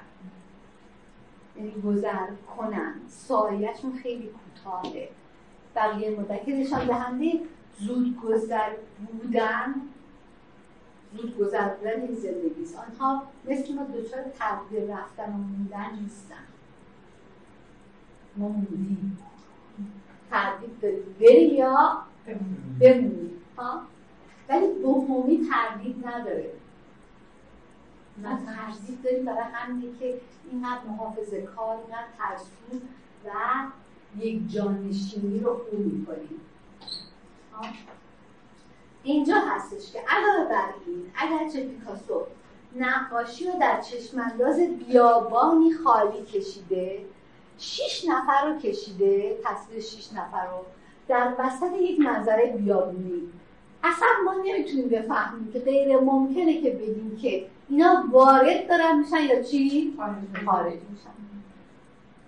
و در این حال کارشون رو شروع کردن به نمایششون رو دادن. یا می‌خوان شروع کنن. یعنی اینجا هستش که که از این بیابان به عنوان فرش نیشگون یا چیزی که به ما نیش می‌زنه.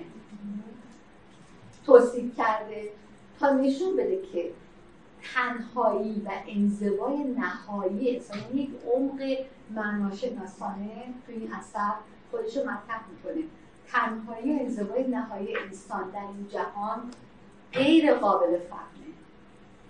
همانند یک بازیگر حرفه‌ای خود را از دوران کودکی تا مرگ یعنی در واقع همانند یک بازیگر حرفه‌ای خود را زندگی خود را از دوران کودکی تا مرگ چی می‌کنید؟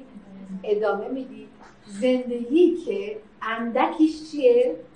خالص خالصه اندکیش خالص اما بیش از حدش خالیه اندکیش خالصه ولی بیشترش چیه؟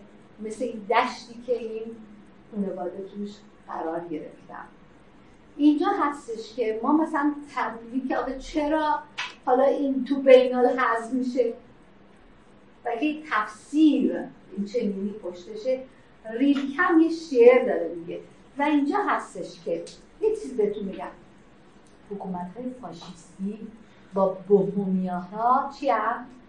در تضادن چرا؟ بلکه حکومت های ایدولوژی فاشیستی دنبال نظم و قانون و یکجانشینی هم. اخلاقگرا هستن. اینها این نوع نگرش این نوع آدم ها با اون دیدگاه تضاد در این حال معتقدن که همه این کاراکترها به نوعی با با پیکاسو در تماسن و پیکاسو در دوره زندگیشون اینا رو در واقع باشون تماس داشته. یا مثلا خواهر کوچیکش که در کودکی از دیگری میمیره همه آدم ها که تو زندگیش نقش داشتن به خاطر داره از دختری که اونجا نشسته تا مردی که رهبری خانواده رو داره همه اینها به نوعی در زندگی پیکاسو خودش رو بعد اینجا هستش که پیکاسو یکی از کسانی هستش که بعد ماتیس و حتی بیشتر از ماتیس شروع می‌کنه به ساخت تابلوهای بزرگ. یعنی میره رو اندازه های سایزای 7 8 متری هم میره تا این حدود. استاد من فیلم پیدا کردم. فرد لوسول سورل لونا. یعنی برادر خورشید خواهر ما فرانک فرانک و زفیرلی. زفیرلی. فرانک و زفیرلی. آره. من فیلم دیدم. خیلی سال این یکی از این در واقع اونو تصویر گذاشتم که متن رو باش هماهنگ کنم. و اینجا خود تصویر رو شما کاملا می‌بینید. ولی مال دوره پینکه. یکی از شاخصه های دوره پینکشه. جالبه که آدم تو هر دوره یک تابلو شاخص داره. که میشه روش بحث و بعد همین که سایه ها کمن انگار که فوقلاده روی زمینه و این نوع زندگی از نظر ساختار تفکر و معناشناسانه اشراف داشته. زندگی که بازیگر میاد انجام میده و حتی نگاه کنید ما شاعر داریم تو این زمینه که این نگاه بوهنی رو داره. شاعر شاعر بسیار خوب ما عمر خیام. میگه ما لوبتکانیم و فلک یعنی بازیگر این همین چیزی که مکبس میگه. میگه ما همانند بازیگر ها میایم یه صحنه آره بازیمون رو انجام میدیم و بعد صحنه رو چکار کنیم؟ فرق کنیم. زندگی صحنه سرا دیوانه بله. سرودی می‌خواد. سرودی آکنده از خشم و و ما همون لوبتکانیم و خود تابلو هم تئاتر کاملا میزانسن بله. خصوصا بحث تنهاییش رو آره. که میزانسن خصوصا با اینکه اونا رو گذاشتی یه طرف اینو گذاشتی یه طرف به این شکل قشنگ یه مسئله چهره ها هم تو اون مسئله رو توی چهره فیگورشون کاملا فیگورا. فیگورا با همن اما تنهایم جالبه ها. ما هم همینیم. داره ما هم همینیم. ما با همین ولی چی؟ که اعوجاج دستم تو دست پسر هم انگاری بوش انگاری دستش اینجوری شده برگشته. کدوم پسره؟ آه پشتگر می‌بینی؟ آره, آره،, آره،, آره که پشتشو در دستش دستش رو دست این حالت برای هم نمیگم تاتی این جسته این حالت عادی نیست. جستیه که این کاراکتر داره. یعنی توی نقششون هم توی زندگی عادیشون میارن اینا. بله دقیقا این جسته هست چقدر خوبه که شماها این رو ببینید و این تحلیل ها رو انجام می‌دید. ما خودم تابلوی نقاشی رو اکثر این چند همه رو دارم با این دید تئاتر نگاه می‌کنم. یا جست زن رو ببینید دست و فیگور دستش و حالت این گردنی که گرفته. ولی جالبه که همه آدم به خصوص ببینید این که نشسته توی این بر. ولی اونا هم که در واقع آره یه جستی دارن کنار همه به نوعی همدیگر نگاه نمی‌کنن.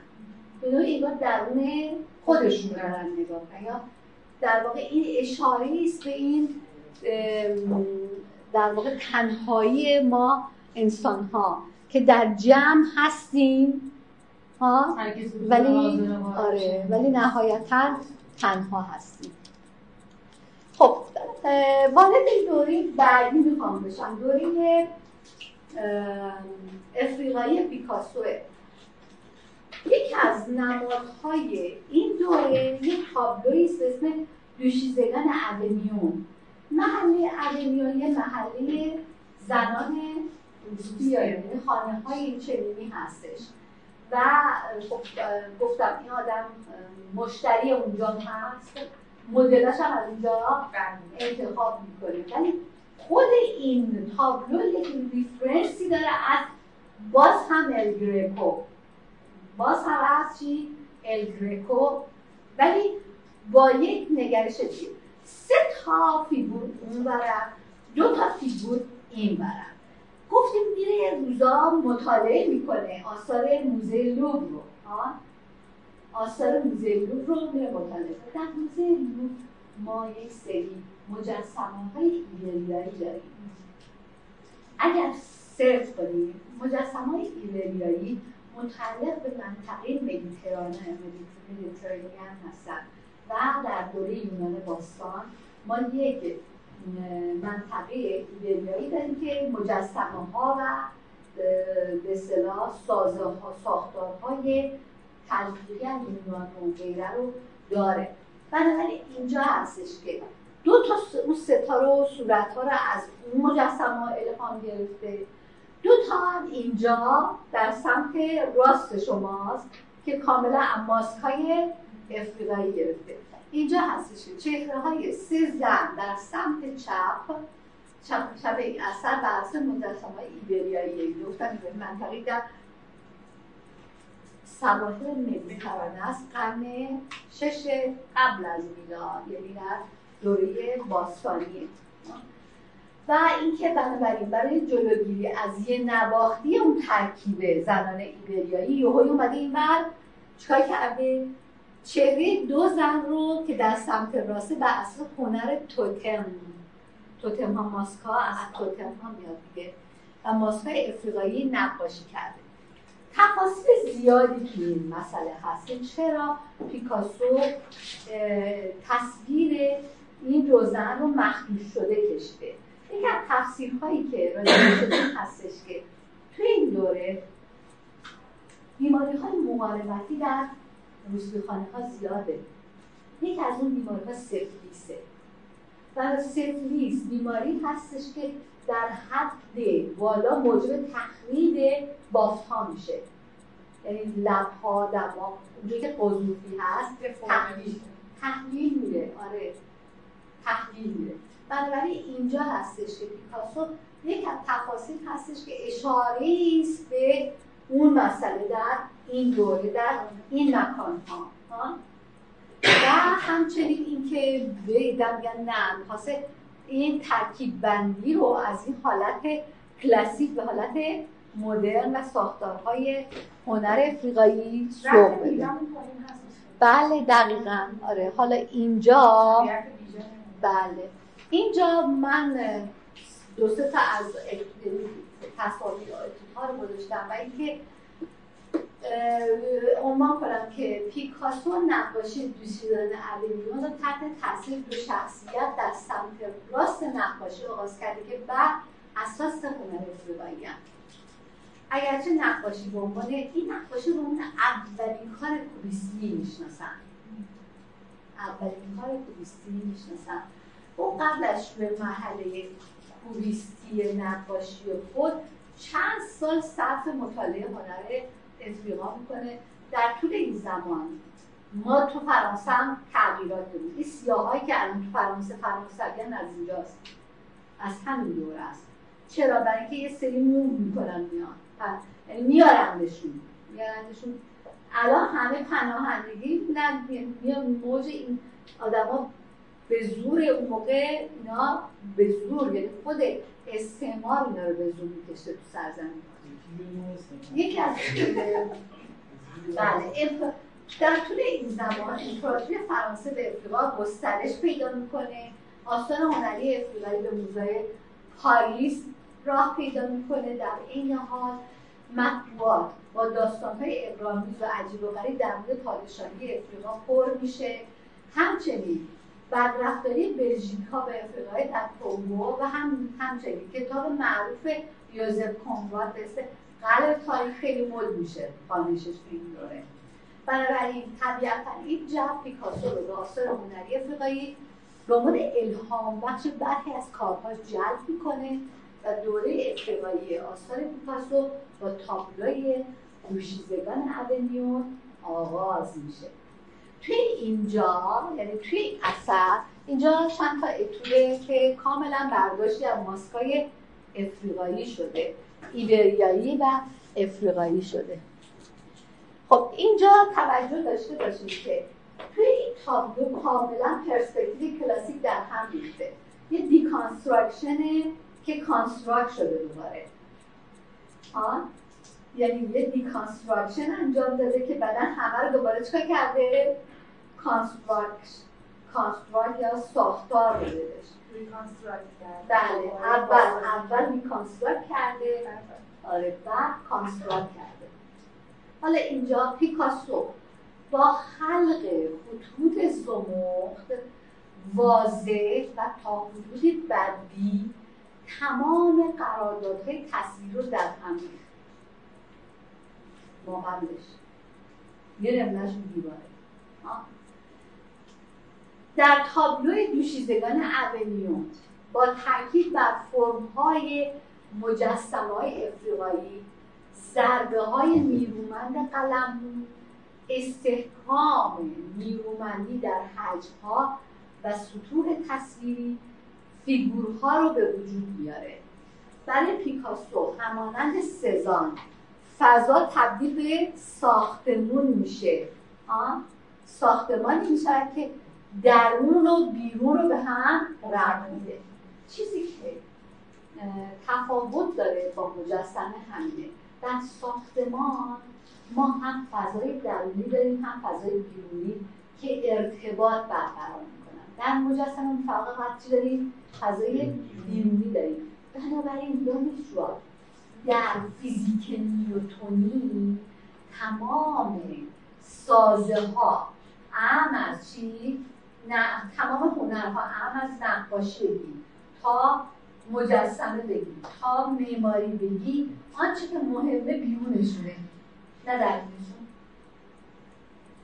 اما در دوره مدرنه که این ارتباط در مجسمه ها فضا و مجسمه با هم خودشون چون فردیت یکی ببینید چه فرق می‌کنه؟ مجسمه های مدرن در رابطه با فضا ساخته میشن. ولی مجسمه های کلاسیک هر جایی مجسمه رو ببری مجسمه است. تفاوتش اینه. مجسمه مدرن و فضاش بکنی برای اینجا دیگه معنا نداره. ولی مجسمه کلاسیک رو مثل داوود چه وسط موزه رو بذاره چه وسط میدون. انقلاب فکر کنم انقلاب نمیشه مثلا یک جایی بذاری مثلا یه درست از که مردم حمله نکنن بشکنندش یا بزنندش عمل می‌کنه مجسمه مجسمه است چون در فضای نیوتونی ساخته شده در اینجا هستش که ساختمون مطرحه حالا اینجا یک اصطلاحی به کار بردم پیکاسو نقاشی را به نقطه آغازین و درجه صفر و لوح سفید. یه بار راجع صحبت کرده بودم.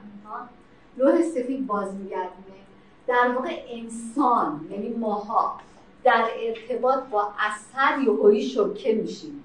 با یه چی مواجه میشیم؟ واقعیت. تازه. واقعیت تازه رو تجربه کنیم مثل بچه که تازه یه چیز رو پیدا سایش هم تازه کشف می‌کنه. ولی برای ما کشف شده همون دیگه از سایه اون تعجب نمی‌کنه اینجا هستش. که این مورد نقطه آغازین این مورد. یعنی همین نگرش نقاش به اینکه بره سر درجه چی؟ صفر نقاشی. بنابراین این واقعیت تازه هم به ما میده. این مورد نقطه آغاز نقاشی نوین و مدرن بود. و عدم پیروی از قواعد کلاسیک مثل بازنمایی عدم بکارگیری توهم واقعیت مثل پرسپکتیو ام ترتیب در هم ریختگی پرسپکتیو که تو سنت کلاسیک منظوره یه زیرنویس دادم راجب این درجه صفر یا لوح سفید تو نظریه جان لاکه فیلسوف تجربه گرای اوایل قرن 18 انگلیس. جان معتقده که ما هر چی تو ذهنمونه اولا با لوح ذهنمون با لوح سفید به دنیا میاد. و هر چی که تو این لوح ثبت میشه توسط تجربه و تماس تجربی به وجود میاد. درست نقطه مقابل دیدگاه های افلاتونه بنابراین اینجا هستش که نقاشی یا صفر نقاشی یعنی که درست ما هنوز درگیر قواعد چی نشدیم؟ قواعد کلاسیک پرسپکتیو و بازنمایی نشدیم.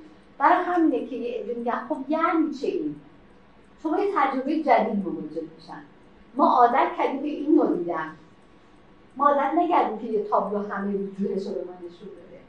همه اون وجودی که باید به ما نشون بده. ما عادت کردیم به فضای فیزیک نیوتونی. ما عادت نکردیم به اشیا و آثار هنری رو در فیزیک کوانتومی ببینیم ها؟ اینجا هستش که اون معتقد بودش که در مورد شناخت معتقد شناخت از طریق تجربه و اینکه معرفت انسان در هنگام تولد همانند چیه؟ لوح سفیده و دانش و شناخت از طریق تجربه کسب میشه برای همینه که پیکاسو ما را به یک نگاه جدید به نقاشی می‌بره که توقعش رو نداریم چون عادت کردیم به قواعد سنت. خب، این فرمایش شما که deconstruct می‌کنید و construct می‌کنید تناقضی با این موضوع نداره که یک پدیده از چند منظر نگاه می‌کنه. یعنی اگر که deconstruct می‌کنه و construct می‌کنه با این نگاه که از چند منظر نگاه پدیده نگاه نه نه نه یعنی واقعا تحقیق یک تناقض اینجا هست. یک سوال اینجا توش میاد آقای توکلی وقتی کسی deconstruct می‌کنه و دوباره construct می‌کنه آیا اثر در حوزه مدرن قرار می‌گیره یا پست مدرن؟ جواب. یادداشت کنید هفته دیگه. رسید پیکاسو در سبک کوبیسم خود موضوع را ساخت شکنی می کند و سپس ساختاری جدید بر اساس ذهنیت خود نه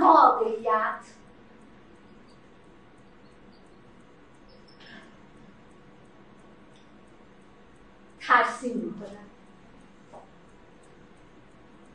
آیا می‌توان این آثار رو در حوزه مدرن جای داد یا حوزه پسا مدرن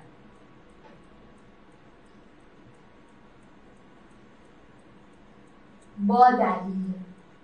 یعنی نگید فقط مدرن نگید فقط چرا مدرن؟ به این دلیله چرا پست مدرنه به این دلیله یه تضاد پس هست دیگه یعنی شما فهمیدید که deconstruct و construct می‌کنه. آره تضاد نیست. من الان جوابشو می‌دونم. لطفا شما به من بگید که چگونه برداشت کردید شاید برداشت شما هم از این منظر درست باشه. یعنی برای بنویسید چرا مدرنه؟ به چه به چه به چه عواملی مدرنه؟ چرا پست مدرنه به چه عواملی پست مدرنه مؤلفه ها رو داره یا نداره؟ آره. از چی می‌تونیم کمک بگیریم برای یه سوال از چه کتابی چه چیزی می‌تونیم اصلا کتاب قمار عاقله فقط فکر کنید. در عاقله دیگه شما گفتم که مدرن چه عواملی داره؟ کلیات در آره مورد کلیات مدرن رو گفتیم. چیا هست؟ پسا مدرن هم نگفتم ولی آنچه که ضد کلاسیکه میشه؟ تا حدودی پسا مدرن ولی ضد کلاسیکی پسا مدرن نیست اون چیزی که خود سوالتون واسازی دیریدا بود دیگه.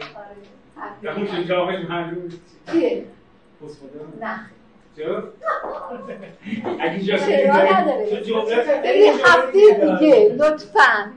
لطفا هفته دیگه شما برای من بنویسید که تابلوی مثل دوشیزگان ادمیون رو ما توی کتگوری مدرن جا بدیم.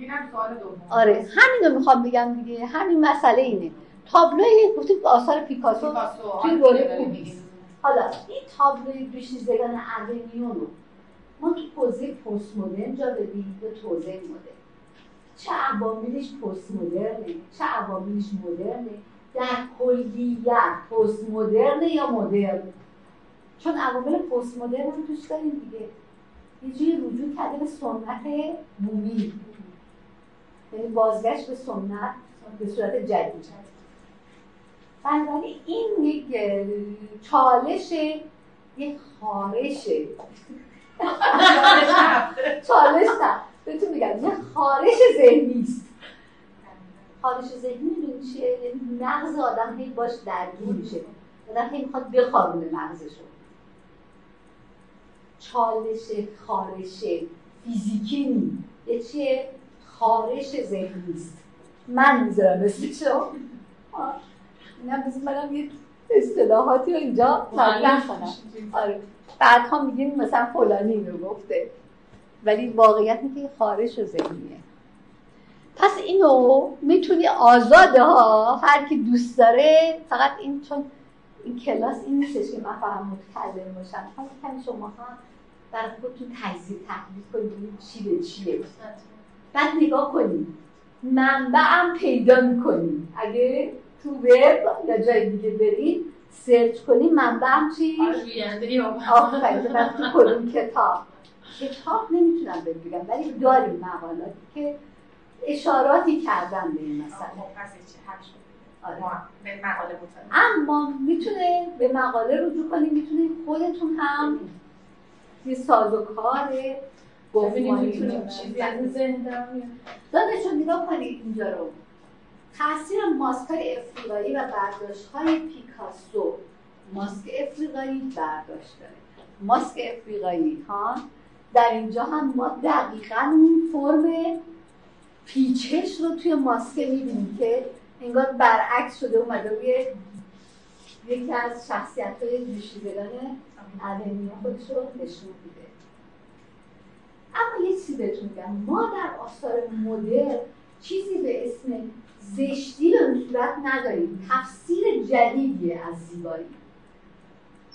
اینها زشت نیستن.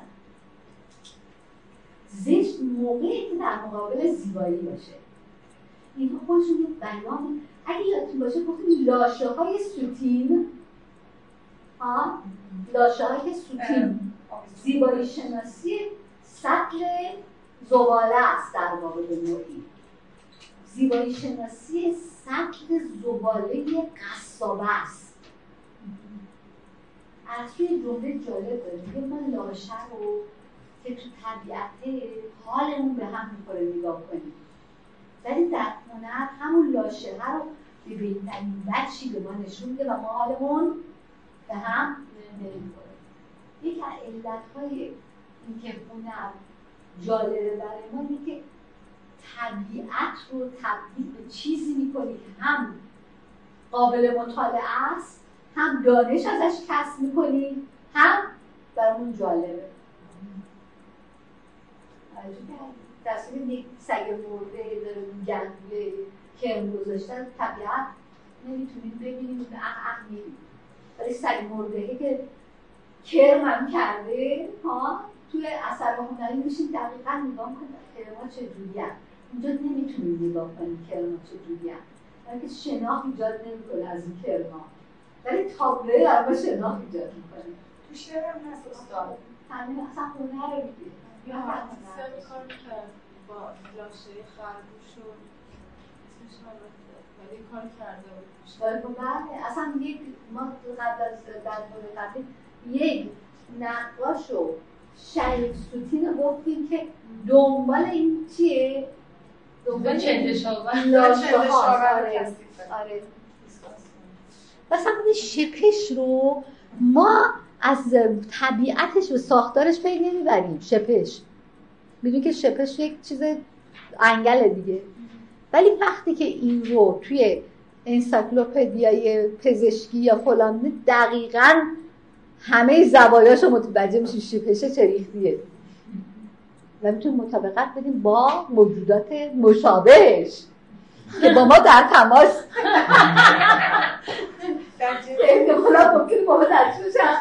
در تماس بشن. اما بریم سر بحثمون. خب. اینجا یک ریفرنسی بازی از یکی از تابلوها. گشایش دوازده دوازده پنجم در واقع اسم این تابلوه که برمیگرده به یکی از آیات انجیلی که الگرکو کشیده و برخی این اثر رو منبع الهام اولیه پیکاسو در خلق دوشیزگان ابلیون می‌دونن و خیلی هم جالبه این نوع آناتومی که این آدم به کار می‌گیره. یعنی خیلی جالب. یعنی خیلی نگاه میشه فرویدی بهش حتی از این جنبه داشت. و اونجا هم که زدن اولیون شباهت هایی در سبک و مورفولوژی. به چه معناست؟ شناسی با گشایش دروازه چی داره؟ پنجم داره. یا مهر پنجم یه همچین چیزی بهش میگن. کودک هم هست جالبه. مکاشفه یا مهر پنجم هم بهش میگن. پارچه ها رنگیه داره و امثال هم جالبه که حتی این چیکار کرده؟ نمادگرایی رنگ هم داره. مثلا اونجا سه رنگ رو یا چهار رنگ رو با هم دیگه در پشت این. حالا لطفا می‌تونید روی کردی هم به این مسئله تو مکاشفات داشته باشید که ببینیم ماجرا از چه قرار هستش. اما خود این دوشیزگان اولیون پس لرزه هایی هم داره. یعنی دیگران هم ازش الهام گرفتن. یکی از اون کسایی که از دوشیزگان اولیون تحت تاثیر تابلو دوشیزگان اولیون قرار گرفت و یک استندینگ فیمل نود که مدلش هم کارل آندوفی بوده. ازش استفاده کرده جورج براکه که یکی از تابلوهای معروفش هم همین فیگور مدلیه که کارل آندوفی به صورت یک فیگور زنانه ایستاده کار کرده که من تحت تاثیر دوشیزگان اولیون بوده. اما در مورد آپولینه صحبت کنم که چون رفت پیدا می‌کنه به چیزهای گیوم آپولینه نویسنده و شاعره و یک کتابی داره با عنوان نقاشان کوبیست که به تعریف این نقاشا پرداخته بعد از اون اسم این جنبش میشه کوبیست یعنی خود پیکاسو نمیگم ما کوبیستی هست اسمم نمی‌ذارم تو جنبششون. این در واقع روی کردی که آپولینر در کتابش داره و بعدها این سطح انجام میشه. حالا خود گیوم آپولینر گفتیم برجسته ترین شاعر اوایل دهه قرن بیستم فرانسه است. یکی از نامدارترین اشعار کل میرابوه. سپانو و دیگران هم ترجمهش کردن. کل میرابو که عشق رو از دریچه مردانه داره نگاه می‌کنه. جالبه که اینا نگاه کنید که مرد چه نگاهی به مقوله عشق داره و چه اصطلاحی. مثلا در مورد فروغ عشق از نگاه زمان مطرح میشه. یا شاعرایی مثل صافو صافو یونانی اینجا هستش که یکی از پروژه مشهور شهر پاریس هم هست این پل میلابو میلابو هم یک سیاست مدار بوده که این پل به اسمش گذاشته میشه. سیاست مداری فرانسوی. که گفتیم سپان رو هم ترجمهش کرده. خود آپلینر همچنین نویسنده داستان کوتاه و رمان‌های اروتیک هم هست. و گیوم آپولینر در طول زندگی کوتاهش چون بر اثر آنفلانزا یا هر چیزی شایع میشه این آدم میمیره. در طول زندگی کوتاهش با چند سبک هنری همزمان شده. و در واقع اولین کسی که حتی واژه چی رو ابداع می‌کنه. و مروجان این سبک هم هست. آپولینر چه از نظر ظاهری گفتم؟ چه از نظر تفکر و محتوای تحت تاثیر کوبیسمه با پیکاسو آن دوستی داره. این دوستیشون باعث میشه که در مجاورت پیکاسو یه نوع کار ادبی هنری به نام کوبیسم ادبی انجام بده. نقاش کوبیسم نوعی سبکه که در اون نقاش با اشکال هندسی تصویر سازی می‌کنه و سایه ها رو در کار خودش محو می‌کنه. آپولینر نیست چون اشعار خودش رو به اشکال مختلف کراوات و انگشتان و حروف الفبا و کلاه و برج ایفل و غیره نگاش و نقطه گذاری و علامت ها رو از اون حذف می‌کرد او رو حالت کوبیسم ادبی مینامند. با این کار متن را نسبت به وزن و ریتم انحاط پذیر می‌کرد یا فلکسی بله. برای مزامین و رموز اشعار آپولینه به راحتی از شکل ظاهری قابل تشخیص اون راجع به برج این پله اینم راجع به یک شخصیت زنانه کلاه داره و در واقع این گونه اشعار او نوع اندیشه نگاری به شما میره. اسمش خودش گذاشته کالیگرام. واژه ابداعیه که گذاشته. دو نمونه کاراشو اون گذاشتم تقریبا شبیه سبک خوشنویسی خود ماست. که کالیگرافی که روز نه کالیگرافی نه کالی نه کالی کلماتور هم هست. ولی مثلا عناصر رو شبیه مرغ و پرنده خط خطیه که نقاشی شده باش خطیه که چی؟ نقاشی شده باش خط نقاشی. هم عباس صفاری چند تا شکل این شکلی داره مثلا این شکل راملی پیرمرد دیگه عصا کشیده بود. عصا کشیده. این هم از همین رو کرده به این مسئله. بله. خب اما بیایم راجع به یک افسردگی بزرگ صحبت کنیم که موجب میشه که یکی از تابلوهای بزرگ پیکاسو خلق بشه. پیکاسو در دهه 1930 مینوتور یا مینوتاروس. مینوتور یا مینوتاروس اگر سرچ کنید گازتره در اصوله های یونانی نماد خشونت و شقابت و خشونت حتی جنسی هم هست. بنابراین این پیکاسو در دهه 1930 مینوتور یا گاوسر رو در کار خود جایگزین کرد. مینوتور در نقاشی پیکاسو نماد تخریبه. وقتمون گذشته نه؟ خوبه. در نقاشی پیکاسو نماد تخریب خشونت و تعدیه. استفاده از این, این نماد تاثیر سورئالیسم بر پیکاسو. یعنی استفاده از گاوسر تاثیر سبک سورئالیسم بر پیکاسو. بله. حالا توی این نقاشی ها و توی فرهنگ اسپانیا گاو و اسب جزو شخصیت ها و کاراکترها و نمادهای مهم فرهنگ اسپانیا هستند در 1930 پیکاسو یه سری کارپوستال هایی رو به روش اچیل یا چاپ دستی با عنوان رویا و دروغ فرانکو که به عنوان اولین کار آشکار سیاسیش هم هست. و این آثار برای طرفداری و این آثار پیشگویی تابلو چی داره گرنیکا رو که سیاسی ترین نقاشی پیکاسو هم هست. این آثار برای طرفداری از جمهوری اسپانیا و مخالفت با رویکرد فاشیستی ژنرال فرانکو به قصد چی بوده؟ جمع‌آوری کمک های مالی طراحی شده. خب حالا تو این دوره اینا reference دارم که اسپانیا دو جمهوری شده پادشاهی بوده جمهوری شده و جالبه که جمهوری هستش که از تمام طرفدارای جمهوری و یه نگاه چپ هم داره. دعوت می‌کنه که بیان جمهوری رو ساپورت کنن. یه اینترنشنال به وجود میاد یه انترناسیونال.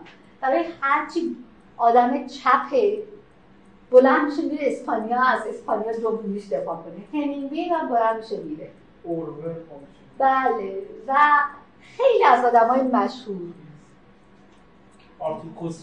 کوسلرتون نویسنده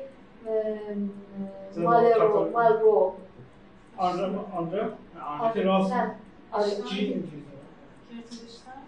اینا همه ساپورتش می‌کنن پیکاسو هم طرفدار این جمهوری هستش بنابراین یک گروه دفاعی ناسیون انترناسیونال در واقع ناسیونال قرار می‌گیره ناسیونال فرانکویی یعنی ملیگرایان در مقابل جهان ملیگرا جهانگرایان اینجا هستش که این کار رو برای کمک های مالی و مخالفت با فاشیست که بهش میگن فالانژیست ها از خود فرانسو گرفته میشه. آره، فالانژیست ها به قصد جمعآوری کمک به عقیده منتقدان هنری این چاپ های دستی زمینه شد برای شکلی تابلو گورنیکا.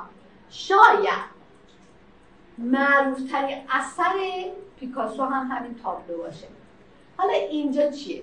این تابلو که در اون نمایشی از بمباران هواپیماهای آلمان نازی. چون نازی ها ژنرال فرانکو از نازی ها دعوت می‌کنه که بهش کمک کنن.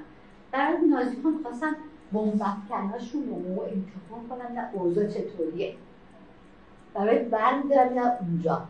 اینجا هستش که به حمایت از ژنرال فرانکو فاشیست ژنرال فاشیست فرانکو بر این شهر اسپانیایی بمباران انجام میدن. این بوم بزرگ یعنی بوم تقریبا سه در هفت و خورده متره برای بسیاری بعدها نماد غیر انسانی از بیرحمی ناامیدی در جنگه. از نما اینم یادآوری کنم که درسته که پیکاسو پولیس کار کرده ولی خود این تابلو توی سبک سورال قرار داره. گرایش داره تا پولیسم برای این اینو یه نگاهی بندازیم. این نمونه از کارپوستال است که به روش چی توش تماما ساختارهای اینکه این مثلا فاشیست چطوریه؟ به صورت گاو بعد خشنه بعد کشدار انجام داده. بعد اسب سربریده رو ببینید در اصل بمبار اونجا. زنی که داره فریاد می‌زنه. بچه ها و زنه که از نظر وحشت در بمباران جنگ قرار دارن. مادر بچه که مثلا فوت شدن مردن. و این عوامل رو در واقع کاملا توی این کارپوستال ها به کار میره رو سری چاپ می‌زده بعد قطع قطع می‌شده. بعدا بریده می‌شده و به صورت فروخته می‌شده. ولی اینها رو میگن کاملا پس زمینه یا اتودهایی است که بعدا تو گورنیکا تبدیل به یک اثر بزرگ شد. باز نمونه های دیگه از این هست که کاملا سورئالیستیه فضاها و امثال یا موجودی که حمله کرده بر اسب بالدار. اسب در فرهنگ اسطوره‌ای جنبه مثبت و گاو گاوسر جنبه خشونت و منفی داره که در اونجا کاملا ما این رو یه نزدیکی هم با کاپریسی یا اوهام های چیز داره. گویا.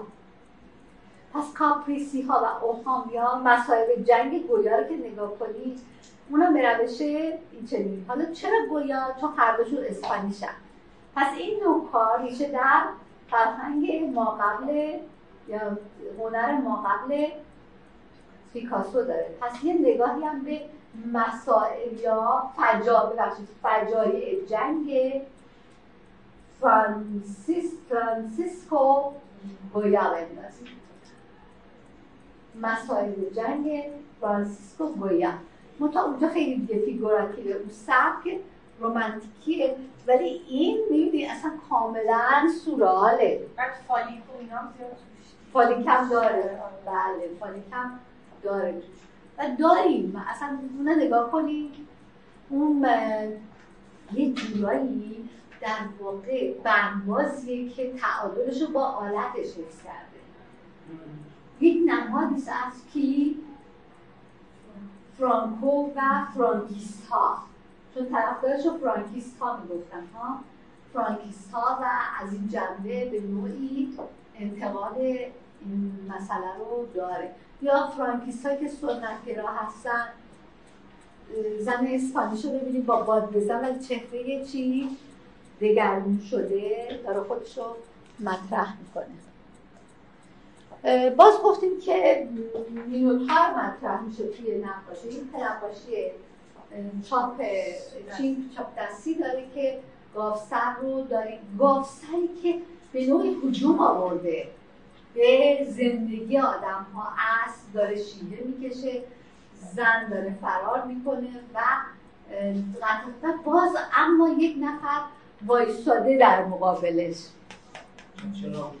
و گل و یک دسته گل و چی؟ شمی رو نگه میداره. حالا همین مسئله رو به صورت کوبیسمی و در قالب سورالیستی در گرنیکا ما می‌بینیم.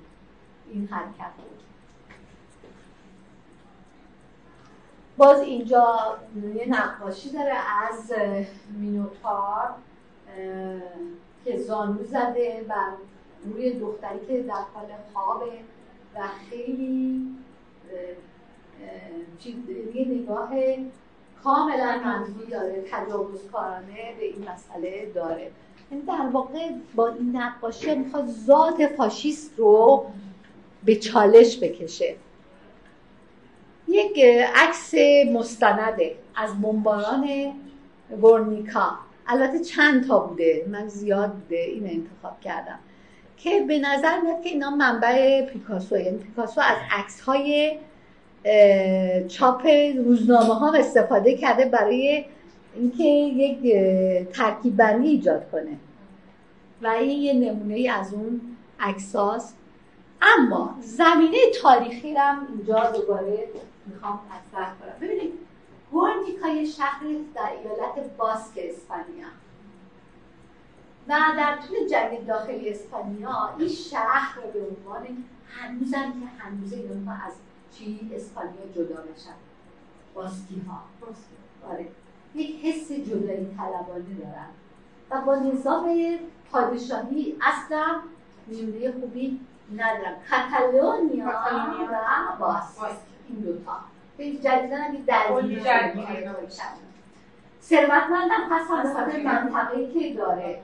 یعنی منطقه کاملا من بهترین منطقه اسپانیا و توش آره توش چیزای کشاورزی.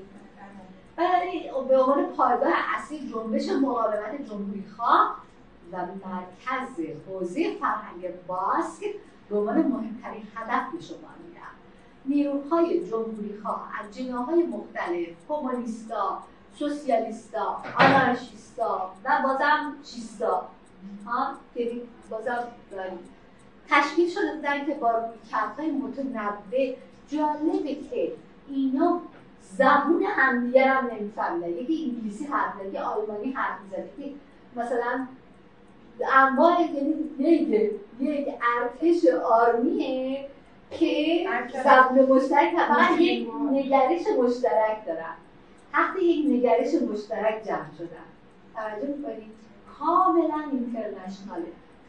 و اینجا هستش که تشکیل شده که با رویکرد متنوع به دولت و اهداف نهایی اما مخالف همشون مخالف مشترک ناسیونال یا ملیگراها بودن. برعکس ناسیونیستا به رهبری فرانکو جناب فرانکو در پی بازگشت به روزهای طلایی اسپانیا بر اساس قانون نظم این از همه مهمتر ارزش های خانواده سنتی کاتولیک زندگی مدرن آره کاتولیک بودن و در حدود ساعت 16 و 30 روز دوشنبه 24 24 آوریل 1937 هواپیماهای جنگنده آلمانی فکر کنم ها که تازه به وجود اومده بودن هواپیماهای این اولین هواپیمای جنگنده بمباران رونیکا رو به مدت دو ساعت انجام دادن آلمان در این زمان به رهبری هیتلر از جنگ به عنوان فرصتی برای آزمایش سلاح‌ها و تاکتیک های جدید و تکنیک های جدید استفاده می‌کرد. بعدها بمباران هوایی تو جنگ جهانی دوم اصلا مرسوم شد. بمباران هوایی شدید به یک بمباران هوایی شدید به یک گام مهم اولی در تاکتیک جنگ تبدیل شد.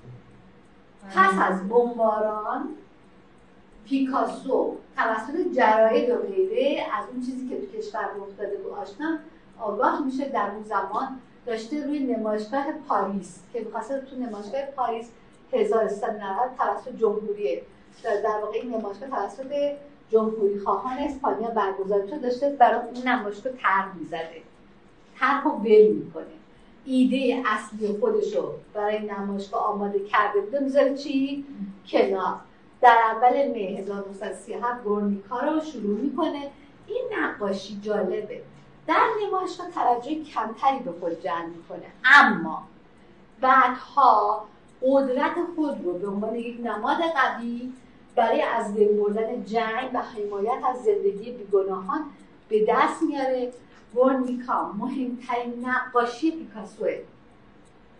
یعنی غیر از کارت هم که تک نقاشی سیاسیشه. به عنوان یک اثر هنری به عنوان نمادی از اعتراضات باقی مونده و حافظه کابوس شهر باس رو همیشه چی زنده نگه داره. حالا جالبه در سالهای پس از جنگ حکومت فرانکو استقرار پیدا می‌کنه. این تابلو این تابلو در کنار یک تابلو دیگه یعنی چی؟ شاماخر داوینچی. دیوار بسیار از خانواده اسپانیایی رو به عنوان یک شکل مخالفت سکوت. در برابر فرانکو قرار گرفت. پس این در روی دیوار اسپانیایی ها دو تا تابلو خودش رو خودنمایی می‌کرده. یکی بدل کی؟ یکی بدل حالا اینجا نگاه کنید. ما همون زن چراغ به دست رو داریم زنهای متلاشی شده اسب رو داریم گاو رو داریم. زن کودک به سر دست رو داریم که داره شیهه می‌زنه جیغ می‌زنه زیر بمبارون ها و بمباران داره انجام میشه. اینجا کاملا ما نمادگرایی رو می‌بینیم. گاو نر در اون قسمت نمادی از فاشیسته. فاشیست فرانکویی. اصل نماد جمهوری نماد آزادی نجابت شرافت. لامپی که اون بالا هست که بالای اون چراغ نفتی یا چراغ دستی در واقع که به صورت خاموش هم هست و فرشته و اشاره داره به تکنولوژی که این بمباران رو ممکن کرد. یعنی مدرنیسم یا مدرن مدرنیته که این امکانات رو به وجود آورد. و توی این تابلو همه نقشمایه ها نیمرو هستن. هیچ کدوم تمام رو نیستن. و فرشته همین فرشته که اینجاست به سمت چپه و احتمالا منظوری است که همه اینها طرفدار جناح چپ هم نه راست. نگرش جناح چپ رو ساپورت می‌کنن. برنیکا با اینکه با فاجعه بمباران شهرک برنیکا در اسپانیا ارتباط داره اما هیچ صحنه از واقعیت در تابلو بازنمایی نشده. نوعی شبکه بندی کوبیستی در ساختمان. دانشجو دارم سوالمو دیگم دوباره. نوعی سوالی که دادم مدرنه. نوع شبکه بندی کوبیستی در ساختمان تصدیق چشم بوده در مرکز ترکیب بندی. اصل شکم پاره رو داریم بله شکم دریده رو. می‌تونیم ببینیم که در حفره دهانش یک جسمی زده بیرون که به نشانه درد شیهه درد در سمت چپ گاهی بی حرکت که همچون فاتحی مغرور ایستاده یعنی هم فاشیست. زنی از بالا چراغی در دست داره. صحنه رو روشن می‌کنه به نشانه امید. جالبه این صحنه همه چیزش ناامیدیه. مثل اون مینوتاروسه. ولی یک نقطه انگار که بالاخره یک چیزی روزنه آفرین این نیفتاده پایین زیر اینجا. چون شمشیر نگاه کنی شکسته رو داریم همه چی لط و پار شده. ولی اون در بالا همچنان نشونه ای از یک باروقه ای از امید هستش. بنابراین این مسئله رو مطرح کنیم. حالا اینجا هم یک مقوله رو گذاشتم. این پیکاسو چقدر متنوع کار می‌کنه این آدم. فوقالعاده است کاراش دوباره یک ریویو می‌کنه نو کلاسیسیسم و همچنین تلفیق می‌کنه با سورئالیسم این کاراش دوتا رو داره. در اول فوریه 1917 پیکاسو اولین سفر خود رو به ایتالیا می‌کنه. پیکاسو در دوران پس از وقوع جنگ اول کار خود را در سطح نوکلاسیک انجام ده. این بازگشت به نظم در بسیار از هنرمندان اروپایی دهه 1920 وجود داره. از جمله آندره برایم جورجیو دی کریکو جینو سورینی ژان متزینگر و هنرمندان جنبش مدرن. ولی جنبشی به اسم چی؟ به چه معنا؟ نووچنتو. نود. نووچنتو. نود پنج. نه. سنچوری سنچوری. 90 میشه آره.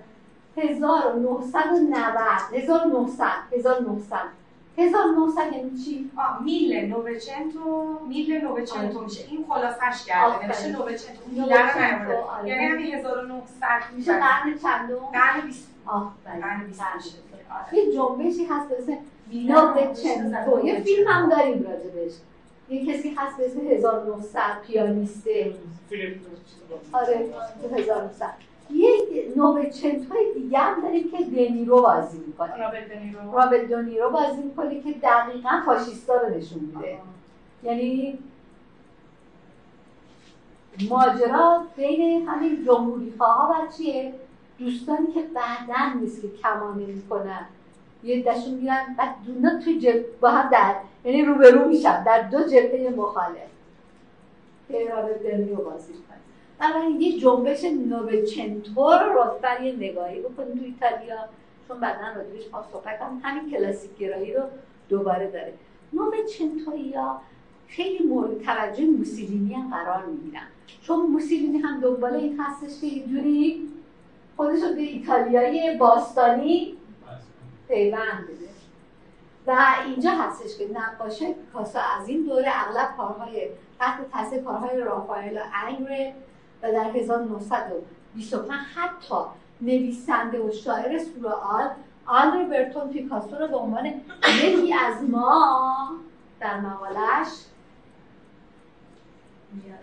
دلیل وجود نوکلاسیک در دلیل اصلی که نوکلاسیک می‌کنن یه جور یه جور- آرامش نه یه جور پیدا کردن به سنت یعنی متوسل شدن به سنت در نوع جدید. پیکره رو ببین. پیکره برهنه های نوکلاسیکیه. ولی ستبریش سورالیستیه. یعنی یک زن کاملا فیگور نوکلاسیکی برهنه داره. اما بسیار چیه؟ فربست به نوعی اگزاجره شده است. توی این کار. دارین نوبه چنتو رو؟ اینو اینی که پیدا کردم؟ افسانه 1900 میگه آره اون فیلمه. del pianista Stulociano جوزف تورناتوره دقیقا آه طور نشده بله. توی این کار ببینید کاملا همه چیز نظم داره. یعنی این portrait اولگا که رو armchair نشسته کاملا یک نگاه منظم منتها در پشت دیگه چیکار کرده؟ نصف کار ولش کرده. یا اون فیگور دوتا دوتا فیگورای زن و مرد بوده یه فیگور کاملا نئوکلاسیکی بازگشتی به این عوامل. و ببینید کوبیسم فراتر میره. کوبیسم در فرانسه متولد شد اما در سراسر اروپا مهاجرت کرد و با آگاهی یا به آگاهی هنری چند کشور درآمیخت آن را به عنوان فوتوریسم یا آینده نگری یا futurism در ایتالیا ورتیسم در جابجا شده. در انگلستان سوپرماتیسم و کانستراکتیویسم دانشجو کانستراکتیویسم در روسیه و بر اکسپرسیونیسم های آلمان هم تاثیر گذاشت همچنین بر چند سبک عمده طراحی و معماری قرن بیستم تاثیر گذاشت و تا به امروز به عنوان روش بیان در زبان هنری شناخته میشه یکی از اون کسایی که توی فوتوریسم از این مسئله چیکار می‌کنی خودش فوتوریسته؟ بوچونیه اومبرتو بوچونی یک تابلوی داره چون بعدا راجع به این بوچونی هم صحبت می‌کنی تو فوتوریستا. آره حرکت و اینا تو کارشونه فیوچریست ها اینجا اومده یک تابلوی رو کشیده که تحت تاثیر همون کوبیسم پویایی یک بازیکن فوتبال. اثر یعنی در واقع به نظر میاد که فوتبالیستر و soccer game بازی می‌کنه. طوری کشیده که انگار حرکتاشو بیشتر کشه تا فیگوراشو برای یه زمینه حرکتی داریم از یک soccer player آن فوتبال. Dynamism of Soccer Player که همش حرکت به شیوه کوبیستی. خلاصش هم بگم. یکی از تابلوهای معروف به اسم Weeping Woman یا زن گریان. که شما کاملا عناصر رو می‌بینید خوش یعنی تمامش هم از خطوط تیز تشکیل شده که اون حالت گریه و آشوب رو نشون بده. خلاصه اینکه کوبیسم در سال 1907 در پاریس توسط پابلو پیکاسو و جورج راک به وجود من کوبیسم اولین سبک انتظاری هنر مدرنه این نباید فراموش کنیم اولین سبک انتظاری هنر مدرنه. کوبیسم سنتهای طراحی چشم اندازی و منظره روزناریکی گرفت و دیدگاهها و جوانب بسیاری از این موضوع رو در نماهای مختلف به طور همزمان به ما نشون داد. کوبیست ها کولاژ فکر چسبانی و نقاشی معرفی کردن. کوبیست ها تحت تاثیر هنر فرهنگ های دیگه به وجود به ویژه ماسکای افریقایی بودن. دو مرحله مجزای تحلیلی و ترکیبی رو داریم. و کوبیسم بر و سبکای هنری مدرن از جمله سوپرماتیسم ورتیسم فیوچریسم اورفیسم اکسپرسیونیسم و خسته نباشید.